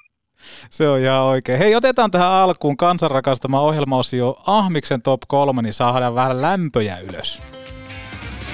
Ahmiksen top 3. No tää on nyt varmaan näitä kehityspäivien innovaatioita. Taidan tässä kohtaa kuunnella mieluummin Total Hockey Foreveria. No, alkaako kopukka vähän kangista? No kyllähän tässä, jos ei tässä kopukka kangista, niin mä en tiedä missä. Ei missä, on ihan juuri näin. No niin, mitä ajattelit Masolta kysyä? Ensinnä sano sen, että Ahmiksen top 3, joka tuttuun tapaan tarjoaa liikuntakeskus Hukka. Hukka.net. Siellä nähdään. Siinä. Ja hei, siellä on mahdollisuus voittaa nyt jääkeko MM kotikisoihin lippu. Onko näin? Miten se homma tapahtuu? Ei muuta kuin kerää pisteitä. Eli meet vaan pumppaa rauttaa ryhmäliikuntaa tai mitä ikinä. Meet vaikka aula olutta siellä, niin siitäkin saat leima. Okei, no sitten Näin sinne se käyttää. siis. Hukka.net. Mutta Maso Lehtonen, haluan kysyä Ahmiksen top kolmosessa kolme syytä, miksi mennä Eros Ramazzotin keikalle. Ai että, ai että, kun nyt tulee ongelma, että miten me saadaan tiivistettyä kolmeen, noin, noin sata syytä. Ma- Ää, tot, tota, mutta tiivistän kyllä kolme, kolmeen. Ja, tota, ja, ja aivan mahtava tuotanto. Sano yksi kierros, soti huono biisi. No niin, ei oo, Niin. ei oo. Ei ole. Eli eikä tuotantohan on, on mahtava ja laaja. Ja tota, nyt sitten ruvetaan katsoa karisma ja näyttävyys varhaisella. Jos mä näytän samanikäisenä kuin ne osaavat, soti, ei osaavat sotilta, niin mä oon elänyt elämässäni hyvin ja mä olen voittaja. Ja kolmas asia on se, että et, et, harvoin näkee, viimeksi kun olin menossa Tallinnaan katsoa, niin olin päässyt jo maihin, niin sitten ilmoitettiin, että tota, että et keikka perustui, kun ei ole paikallinen promoottori maksanut liksoja. liksoja ja tota, sitten jäätiin ihan Helsinki baariin kuuntelemaan karaoken puolen edosamat sottia sillä reissulla. Ja, ja, ja nytkin taisi peruntua täikkiä, kun ei ollut, ollut kysyntää, mutta harvoin näkee, niin pitää kannattaa katsoa aina kun näkee. Joo, koska tämähän kysymys juontaa juurensa, en tiedä kuinka rakas ystävä hän nykypäivänä on, mutta Henri Savilahdelle Pirkanmaan se- suuntaan terveisiä. Hän kehui mulle joskus työreissulla, että kyllä Maso Lehtonen tykkää paljon Eros Ramazzotista, että vei hänetkin katsomaan Eros Ramazzotti. No me, mentiin joskus, siitä on karkeasti varmaan kohta 15 vuotta, ehkä 14 vuotta, vuotta kun käytiin kattoa ja, ja Savilaisen Henri oli aluksi vähän skeptinen, mutta siinä vaiheessa, kun me olimme siinä noin kolmosrivillä siinä, siinä lavan edessä katsomassa ja hän katsoi 40 metriä taaksepäin eikä nähnyt yhtään muuta mieshenkilöä, niin hän oli hyvin tyytyväinen tähän valintaan. Kova. Täällä Ahmis näyttää studiossa uintiliikkeitä, niin mä nyt luen tää sillä, että tässä täytyy myöskin kysyä, että miten myöskin tämä avantouintiharrastus, niin miten se voi? se voi oikein hyvin. Just, just pari viikkoa sitten tuli käytyä, että tota, et, et pakon sanelemana, mutta tota, kyllä, se, kyllä se hyvin voi. Säännöllisesti joskus vähän pidemmillä tauoilla, mutta, mutta säännöllisesti vähän samalla kuin toi hiihtäminen, että kun kerran vuodessa käy, niin voi sanoa, että on hiihtänyt tänäkin vuonna. Miten muuten, jos mietitään avantoa semmoisia juttuja, mitä kaipaisit lajin kehityksen kannalta? Pitääkö sinne tuoda jotain semmoista, että susta tulisi ihan vakio avantouimari? No joo, siis kyllä mä niinku Imatralla oli, tota, oli niinku hyvä sauna. Täällä Lapissa, kun se vähän niinku pitää sitä ajaa tuohon autolla ja siihen kylmään pukuhuoneeseen ja siinä käydä sitten vaihtaa mennä, niin kyllä se sauna huutaa siihen kylkeen aika usein, vaikka mä tiedän, että oikeasti oikeat avantulimarit ne, niin kuin menee vaikka suoraan tuosta hangesta ja menee takaisin hankkeeseen. Se mitään sauna, se on vähän niin kuin tämmöinen luksusta, tarpeetonta luksusta, mutta se ehkä itselle tarvii sen, on sen verran mukavuuden halunen kuitenkin.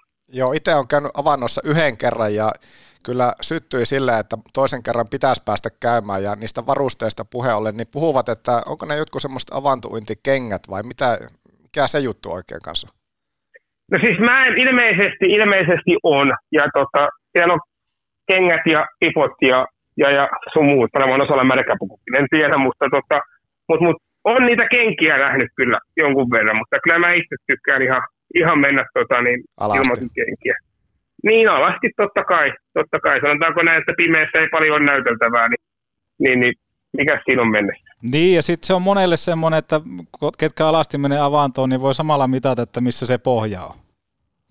Kyllä, kyllä juurikin näin. Itsellä ei kyllä sitä pääse tekemään. Hei, mennään Rovaniemellä. Rovaniemen kiekko oikeastaan pohjoisten joukkueesta ainut, joka tuolla niin tosipeleissä pelaa. Ja totta kai mehän keskitytään Oulun kärppiin, mutta siinä kohtaa, kun kärpät ei menesty, niin me hypätään semmoisen kelkkaan, joka menestyy. Niin myy meille vähän tota Rovaniemen kiekkoa. Mitä kaikkea siellä on nyt tapahtumassa? Koska siellä Iisalmen pelikarhutkin laitettiin lauluun 4-0 lukemin, niin onko tämä Rovaniemen kesä, kevät? No joo, toivottavasti joo. Se on monen tekijän summa sitten, mutta, mutta kyllä me niin ollaan organisaationa päästy siihen, että, että semmoinen keskitason alapuolella ollut joukkue monta vuotta, niin nyt puhutaan siitä, että, että realismia on joka vuosi puhua neljän parhaan joukkoon menosta.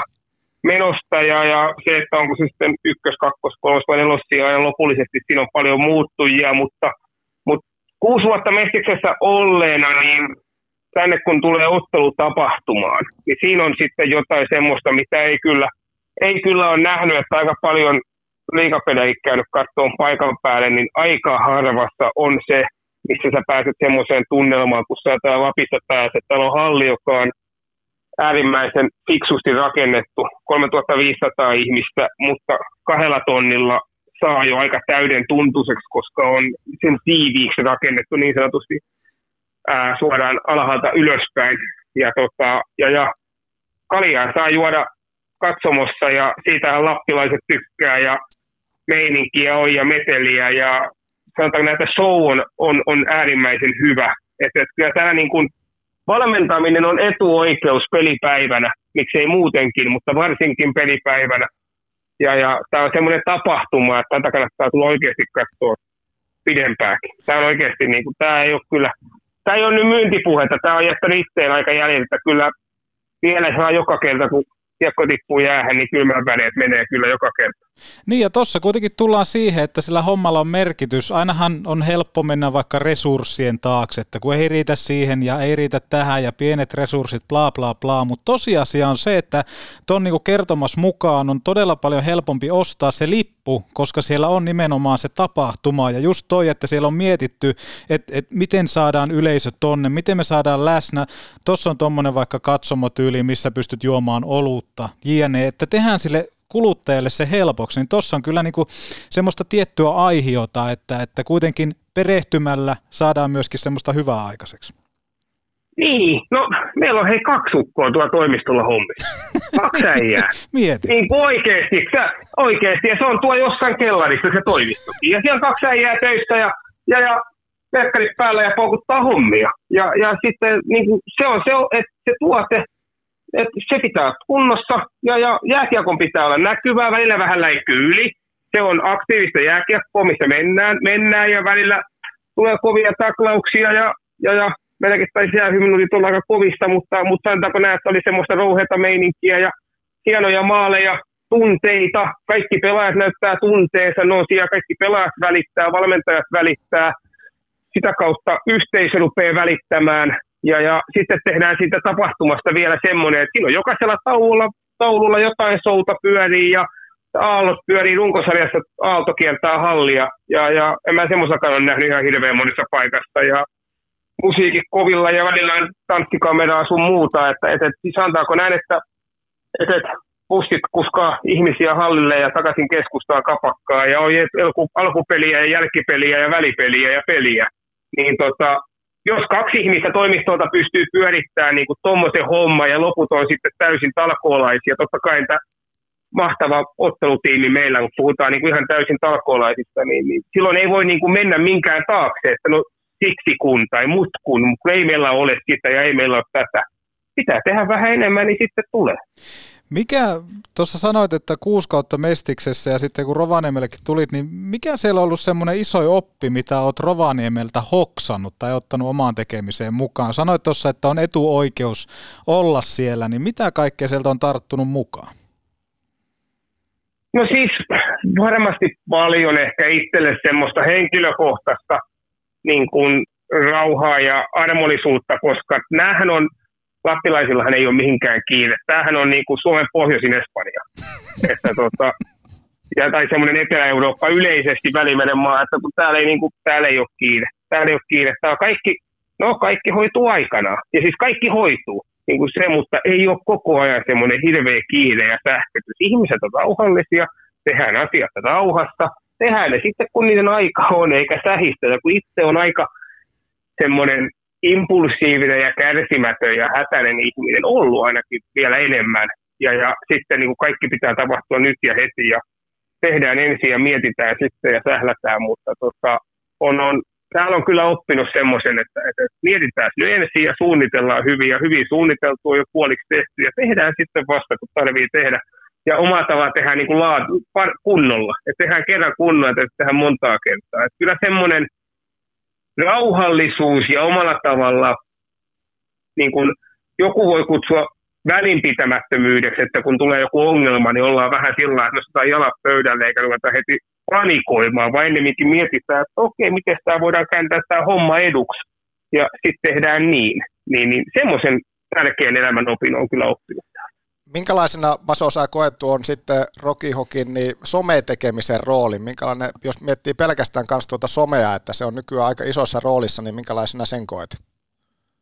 No joo, kyllä mä sen uskon, että, että aina voi pikkusen parantaa ja, ja pöhinää ja paljon meilläkin riippuu, että kuka siinä milloinkin touhuaa. Ja toihan esimerkiksi viime keväänä, kun toi, toi Eskelinen oli meillä siinä kuvaamassa, kuvaamassa ja tekemässä somea playoff pöhinää ja, ja tuli kaiken näköisiä kauppakasseja ja videokoosteita ja koko ajan nytkin tehdään koko ajan kameramiehiä. Meillä pyörii tuossa mukana ja ollaan haluttu olla sillä avoimia, että, että se ei niinku pelaajia restaa, jos tuossa kamera pyörii kopissa tai pussissa mukana tai mitä tahansa, että tehdään sitä vähän niin kuin automaatio, niin mä uskon, että meillä pöhinä on ihan hyvä ja, ja, ja vielä voidaan parantaa tietysti, mutta tota, kyllä se, miksi mä yleensä aikoinaan tänne myös kiinnostuin Rokiin tulemisesta, niin oli myös se, että se kaikki näytti ulkopuolelta todella hyvältä. Ja kaikki tuommoinen some ja muu tekeminen vaikuttaa siihen, että, että, että mitä on niin sitten voitohetkellä tai tappiohetkellä. Että, että kyllähän siellä pitää olla aktiivinen ja siellä pitää olla koko ajan ihmisten pulssilla. Joo, ja sitten tuommoisia yksittäisiä hienoja juttuja kaudella jo tähän mennessä, niin siellä on muun muassa ollut nämä ulkoilmaottelut, ota vähän niihinkin kiinni. Joo, sehän oli kaksi peliä putkea, pelattiin keskus, kentällä ja, ja, ja täysin, täysin poikkeuksellinen tapahtuma ja hirveä työ saada kuitenkin rakentaa jalkapallokentälle jää ja kaukalo, jos ei ikinä ollut jäätä ja kaukaloa. Niin, niin semmoinen, mutta ihan mahtava kokemus olla mukana ja hirveä haippi oli siinä. Oli siinä kyllä ja, ja sitten oli meillä puolustusvoimapelit. Täällä oli pikkusen itsekin hävähdyin, kun pamahdin tuohon vaihtoaitioon, niin siellä oli soittokunta soitti pääty katsomossa.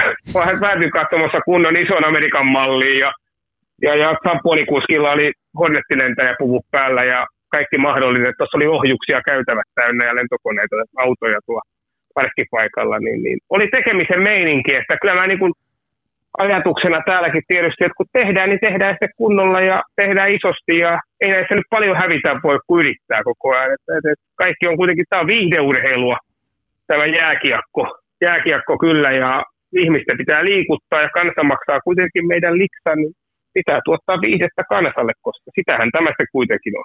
Niin ja sitten jos miettii, että tuohon viihteeseen kiinni, niin tuntuu, että sitten taas tämmöinen niin kuin itsensä peliin laittaminen tuntuu olevan, mitä korkeammalle sarjatasolle mennään, niin pikkusen semmoista, että no, no en nyt tiedä, että kannattaako tota tehdä, mutta tosta niin kuin, se on helkkarin mukava kuunnella, kun paistaa oikeasti semmoinen vilpitön, että tehdään että katsotaan mihin tämä menee ja katsotaan mihin pääsee, niin kuitenkin tuommoinenkin tuntuisi, että ylemmillekin sarjoille, missä paljon ammattilaisiakin on, niin rohkaistaan vaan siihen, että tehkää, tehkää ja katsotaan mitä siitä tulee. Niin, meillähän vähän on, tämä ei välttämättä liity jääkiekkoon, vaan yleisesti meidän kulttuuriin, että kyllähän meillä vähän on suomalaisissa se, se vasta niin kuin sisään kasvatettuna, että, että, että ruvetaan, heti kun jotain uutta ruvetaan miettimään, mitä tehtäisiin, niin mehän mietitään, että no mitä jos se menee vihkoon. Mm. Ihan niin kuin henkilökohtaisessa elämässä, että on se sitten, sitten ihan perus suomalainen mies kuule, kun se menee katsoa, että onpas kauniin näköinen daami tai herra tuossa paaritiskillä, että meenpäs vähän jututtamaan, niin kyllä meillä 95 pinnaa suomalaismiestä miettii ekana, että no en kyllä taida, jos menee vihkoon kuitenkin, sitten kuitenkaan ole kiinnostunut mutta tota, ajatusmaailmana, että, että, että mitäpä siinä häviää. Että ehkä meidän pitäisi ennemminkin ajatella niin, että, että, mitä sitten, että teet hyvin tai huonosti, niin aina joku saattaa olla eri mieltä tai sanoa pahasti. Ja en mä nyt itse ajattele, että semmoisten ihmisten, jotka jotka naureskelee toisten epäonnistumiselle, niin semmoisten ihmisten mielipide olisi hirveän arvokasta ja tärkeä ainakaan itselle. Että eihän se nyt voi olla niin. Että ennemminkin semmoisten ihmisten mielipide, jotka on aina tukemassa, kunhan heitä itse, itse pelille ja toiminnalle, niin kyllähän meidän pitäisi Suomessa yleisestikin päästä sellaisen ajatusmaailmaan, että, että lasketaan plussat ja miinukset ja, ja koitetaan ja yritetään ja tehdään ja myös tiedostetaan se, että joskus se ei onnistu, niin sitten opitaan siitä ja tehdään uudestaan vähän paremmin. Kyllä, tuo just näin. No miten Maso sitten viime kausi, sieltä tietenkin jäi paljon hampaankoloa lopulta pronssiottelusta, tuli voitto ja se oli lähellä jo silloin välieräsarjassa, että olisitte pyyhkässyt ihan finaaliin saakka, niin jos kautta ihan niin kuin semmoisen pikakelauksella käy tähän mennessä runkosarja kolmannelta sijalta nyt sitten tähän kohtaan, jossa välieriä odottelette, niin minkälainen tämä kausi on näin niin kuin pelillisesti ollut Rokissa? No semmoinen aika, aika suunnitelman mukaan, että, että vaikeuksia oli syksyllä vähän siinä tason pitämisessä ja totta kai määrätyllä tavalla joukkue vaihtui ja haettiin semmoista pelitapaa myös meidän omalle joukkueelle, että ehkä lähdettiin vähän liian passiivisesti alkuvaiheessa ja sitten reagoitiin siihen jossain vaiheessa ja käännettiin vähän kaasua kovemmalle ja kierroksia kovemmalle ja sitten vedeltiin siihen asti, että sekin paukku pikkusen yli toiseen suuntaan ja sitten sitä kautta pelaajien kanssa yhdessä löydettiin semmoinen meidän näköinen tapa ja semmoinen, minkä pelaajat osti sataprosenttisesti ja valmennus oli samaa mieltä, niin me löydettiin meidän tapa pelata ja, ja heittäytyä tälle hommalle ja latautua. Et, et sekin on vähän jokaisella joukkueella oma tapa, että osa tykkää latautua tosi vahvasti ja, ja, ja se tulee sitä kautta se pelienergia ja osa sitten taas tulee toisella kautta, että oli olla vähän, vähän niin sanotusti rauhallisempi, niin löydettiin sellainen oma tapa ja sen jälkeen ruvettiin tekemään myös tulostakin sitten siellä arjen takana. Et, et, ihan sillä niin kuin laskettiinkin, että niin kuin se tulee menemään. Ja nyt tosiaan odotellaan välillä vastustajaa ja sitten lähdetään iloisin mielin sinne sinne niin sanotusti nauttimaan. Että, että mahtavaa on, että saadaan vielä olla yhdessä ja pelata ja, ja huhtikuu kääntynyt, niin otetaan tästä kaikki irti ja, ja nautitaan ja tehdään semmoinen juttu, että ei tarvitse sitten miettien katsoa taakseen, että olisi tehdä jotain paremmin, niin sitten me ollaan jo päästy aika pitkään. Avaa hiukan tuota, kun sanoit, että löydettiin semmoinen, semmoinen juttu, mikä pelaajat osti ja valmennus oli samaa mieltä. Minkälainen toi sun niin kuin valmennusfilosofia on, että miten sä lähdet vaikka rakentaa sitä joukkueen peli-identiteettiä? No kyllähän nyt sillä, että kyllähän valmentajat on edelleen valmentajia ja johon meidän niin kuin määrätynlaiset tavat pelata, pelata ja erilaiset pelirytmit, että et mikä meillä on se aktiivisuus, aktiivinen kanavaus ja mediumi ja sitten sieltä passiivisemmat ja samoin sitten kiekollista pelaamisessa eri tavat toimia, mutta monesti se on sitten, se on prosessi, kun me mietitään, miten se joukkue sen oppii. Että joukkueella saattaa olla erilainen ajatus siitä vähän ja joku haluaisi tehdä vähän enemmän. Ja, ja mun mielestä ajatuksena se, että me hy, niin, kuin niin sanotusti saman tien hylätään se pelaajan ajatus. Jos ne pelaajat ajattelee, että miksi me, miksi me tuossa tilanteessa peruutellaan, tai jos me ajatellaan, että okei, no näistä joissain tilanteissa meidän ei kannata juosta joka paikkaan pää kolmantena jalkana, ja me ei onnistuta sitä myymään, ja se pelaa tulee sellainen fiilis, että no tämä on nyt liian passiivista, ja ei tämä nyt onnistu, ja tämä on ihan, ihan, ihan kun me peruutellaan, mutta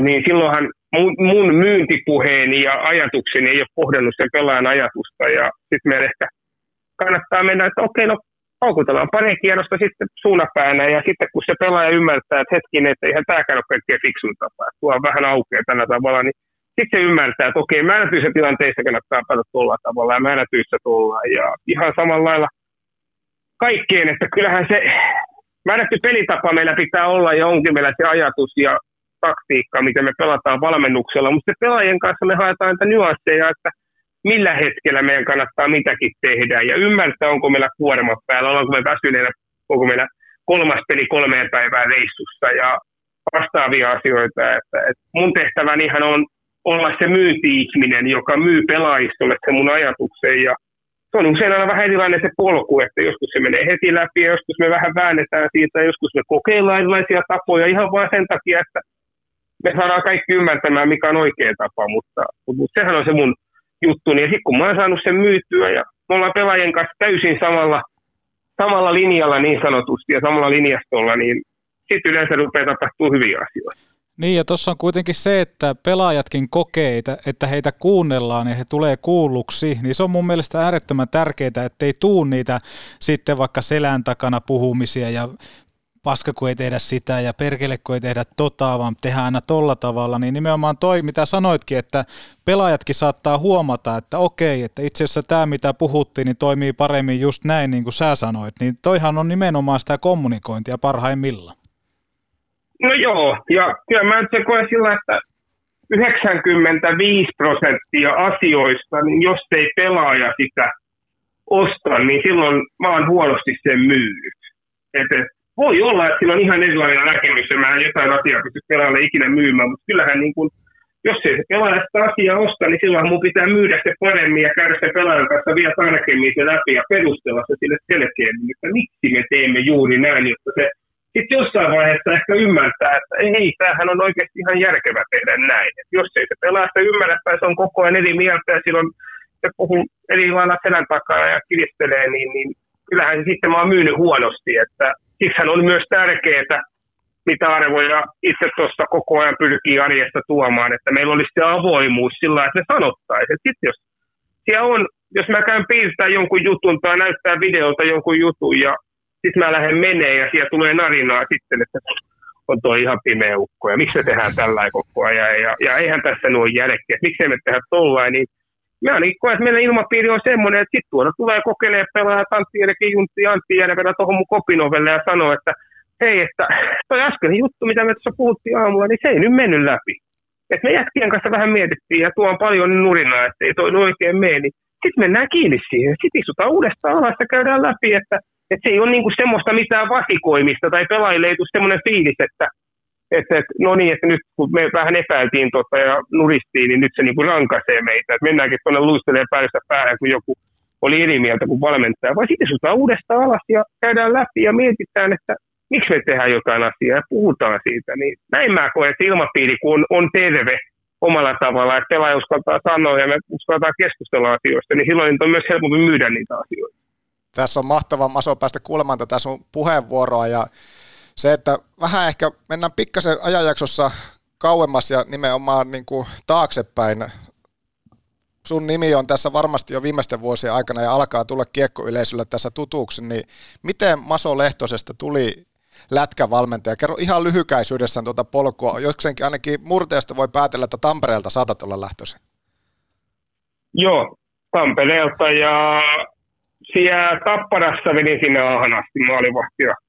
Maalivahtina ja alasta olin ihan potentiaalinen, mutta sitten jäin, se semmoisen harkisätelin kakkoset siihen ja ei siinä mitään, kyllä se oli aika selkeä, että siinä jähtiin paremmalle, niin se olisi kakkoset, että en ole katkera, katkera siitä. Ja sitten vähän aikaa hakkasin siinä Suomisarjaa, Suomisarjaa ja tota, tein vähän sekahommia, oli pari mikkona ja myin pizzauuneja ja milloin milläkin varastolla ja muuttofilmalla touhusin ja, ja, ja sitten ruvettiin vähän hakemaan, että ehkä tätä voisi isona tehdä jotain, jotain muutakin kuin vaan olla, olla tuo vanhamiespalvelun listoilla 50 asti, niin, niin, niin. sitten Vierumäelle valmentelin siellä lyhyesti pari vuotta ihan junnuja ja kolme vuotta ajunnuja ja sitten, sitten tota, Imatralle Mestikseen Kettelään ja siellä neljä vuotta ja nyt toinen vuosi täällä. Et siinä lyhyisyydessä. Miten muuten, jos olisit edelleen huippumaalivahti, niin kuinka todennäköistä olisi, että Eeros Ramazzotti olisi maskiin maalattu?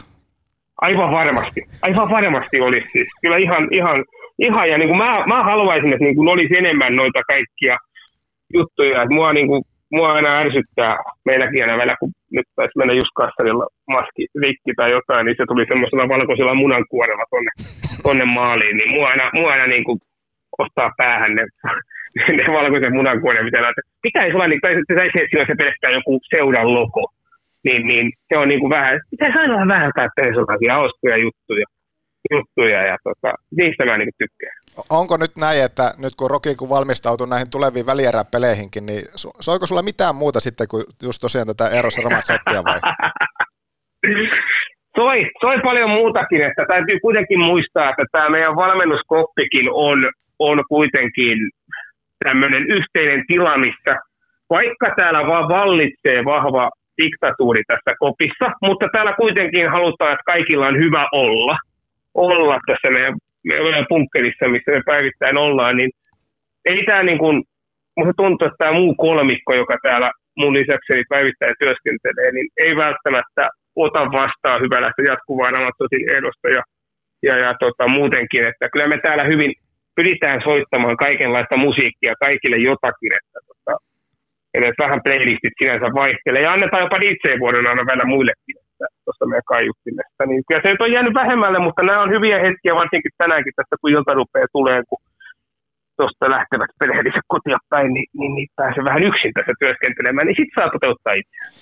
Missä kunnossa Mestis on sarjana. Sulla on kuitenkin pitkä kokemus tosta ja mitä itse on välillä Seemoren välityksellä Mestistä katsonut, niin siellä on aika semmoista ilosta peliilmettä, nimenomaan todella hyökkäysvoittoista pelaamista verrattuna liikaa, mutta miten itse näet tuon Mestiksen? Minkälaista kiekkoa se tarjoaa yleisölle?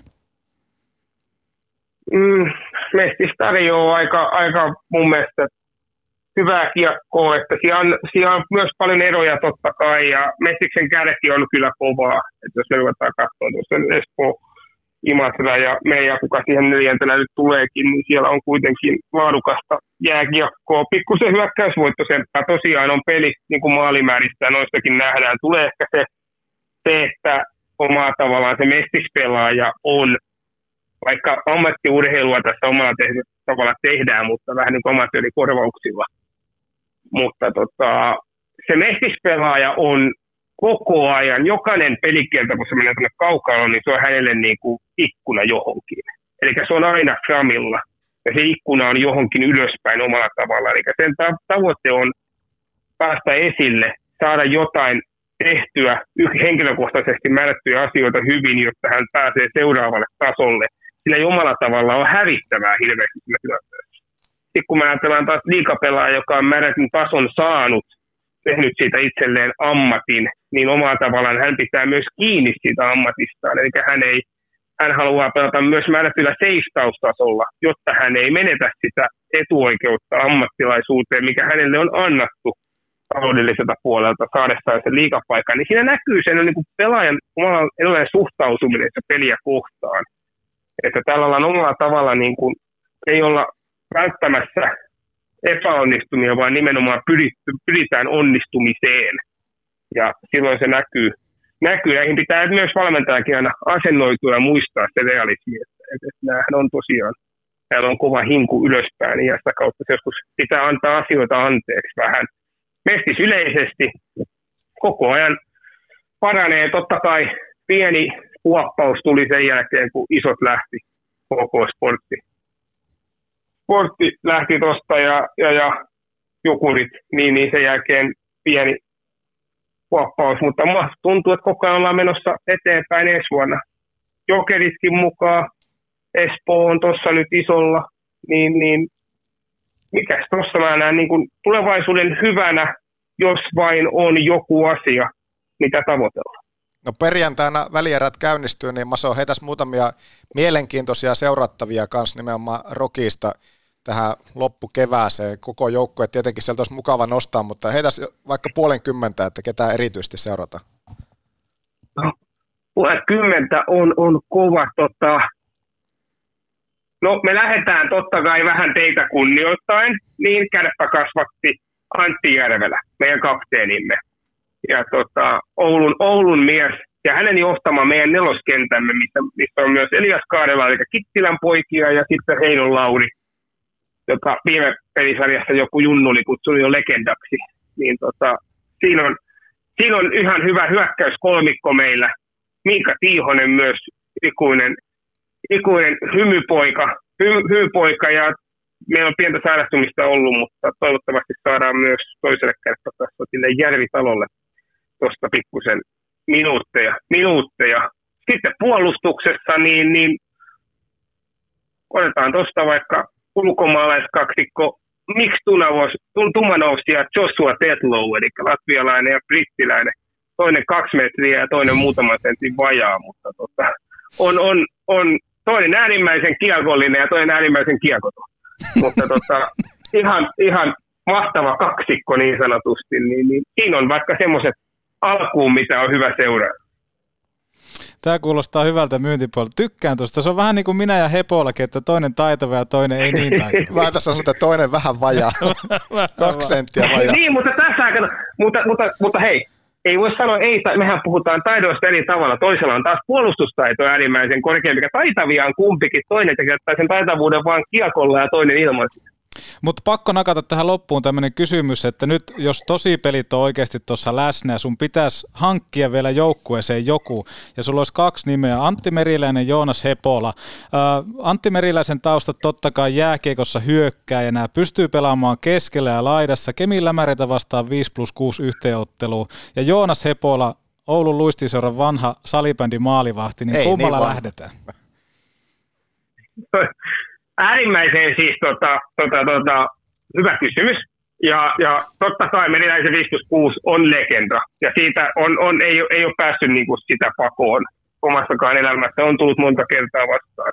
Mutta se, että, että onko, onko oikeasti kovien pelien mies, koska sehän ei tosiaan sitä kemia vastaan ihan hirveästi, hirveästi merkitse, että onko tämmöinen niin sanotusti hyvä huonoja vastaan ja huono hyviä vastaan pelaaja tyyppi, niin, niin pelkästään sen takia, pelkästään sen takia, niin tota, vaikka, vaikka tausta ei olekaan muuta kuin salibändissä, niin, niin otamme sieltä valinnan. Ai ai, tämä oli muuten Maso Lehtosen ensimmäinen ja viimeinen vierailu Petopodissa. mutta sytyin... Siihen se pyrittiinkin alusta alkaen. Kyllä, mutta sytyin kuitenkin tolle ja olen ylpeä ja tulen katsomaan myöskin Hepolan rokipelejä sitten, että mielenkiintoista nähdä, miten hän ottaa koppia tai mi- mihin rooliin laitatkaan. E- eihän se ole välttämättä maalivahti. Niin, rooli kuin rooli käy. Ei, ei, ja niin kuin itsekin tietää, että itsekin kuitenkin oli niin kuin ihan hyvä, hyvä pelata taasta ja kuitenkin Suomisarjasta ja pääsi jopa liikan loukulle sillä, että ei saanut ikinä yhtään mitään kiinni, mutta oli hyvä jätkä. Just näin, just näin. Yksi kuuntelijakysymys on täällä vielä, nyt kun muistan, niin vielä MP, Lätkäfajat ja siellä se lepää. Ai että, on muuten kova biisi ja on kevää hitti taas. Se kevää hitti, että kyllä siellä kuulemma, kuulemma on DJ pistänyt vinkkarista jo valmiiksi ja odottelee meidän jätkiä. Että kyllä se taas keväällä villitsee kanssa. Se on juuri näin. Hei, se ei ole keltään pois, että me tässä kohtaa otetaan Maguun tarjoama lehdistötilaisuus. Joonas Hepola, mainosta pikkusen Magua nyt.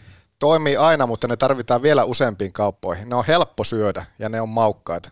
Maku.fi. Enemmän kuitua, ei lisättyä sokeria. Just näin. Masokin tietää, kuinka tärkeää on pelissä rytmittää, niin sitten päivässä rytmittää välipaloilla. Maso, kun meet kauppaa, ota jukurttihyllystä Makuun tuotteet, jos löytyy. Jos ei löydy, niin toivon niitä. Onko ok? Lähden välittömästi tarkastamaan tulosta. Päästetään media sisään. Täällä kamerat laulaa. Maso Lehtonen, 35 minuuttia peliaikaa ensimmäiseen debyyttiin Petopodissa. Minkälainen maku jäi vierailusta? No, omalla tekemisellä, omilla vahvuuksilla ja, ja, ja äärimmäisen hyvä maku. Ei voi, ei voi muuta sanoa, että kun on etuoikeus olla mukana. Joonas Hepola, minkälainen maku jäi? Loistava maku ja mä toivon, että Maso saa jatkaa ja sä pääset yli tästä. Joo, en tiedä. Mutta oli, oli kiva tuntea ja tämä oli mahtava matka meille kaikille. Mutta mut kiitos tästä Maso Lehto. Ja tsemppii kevääseen.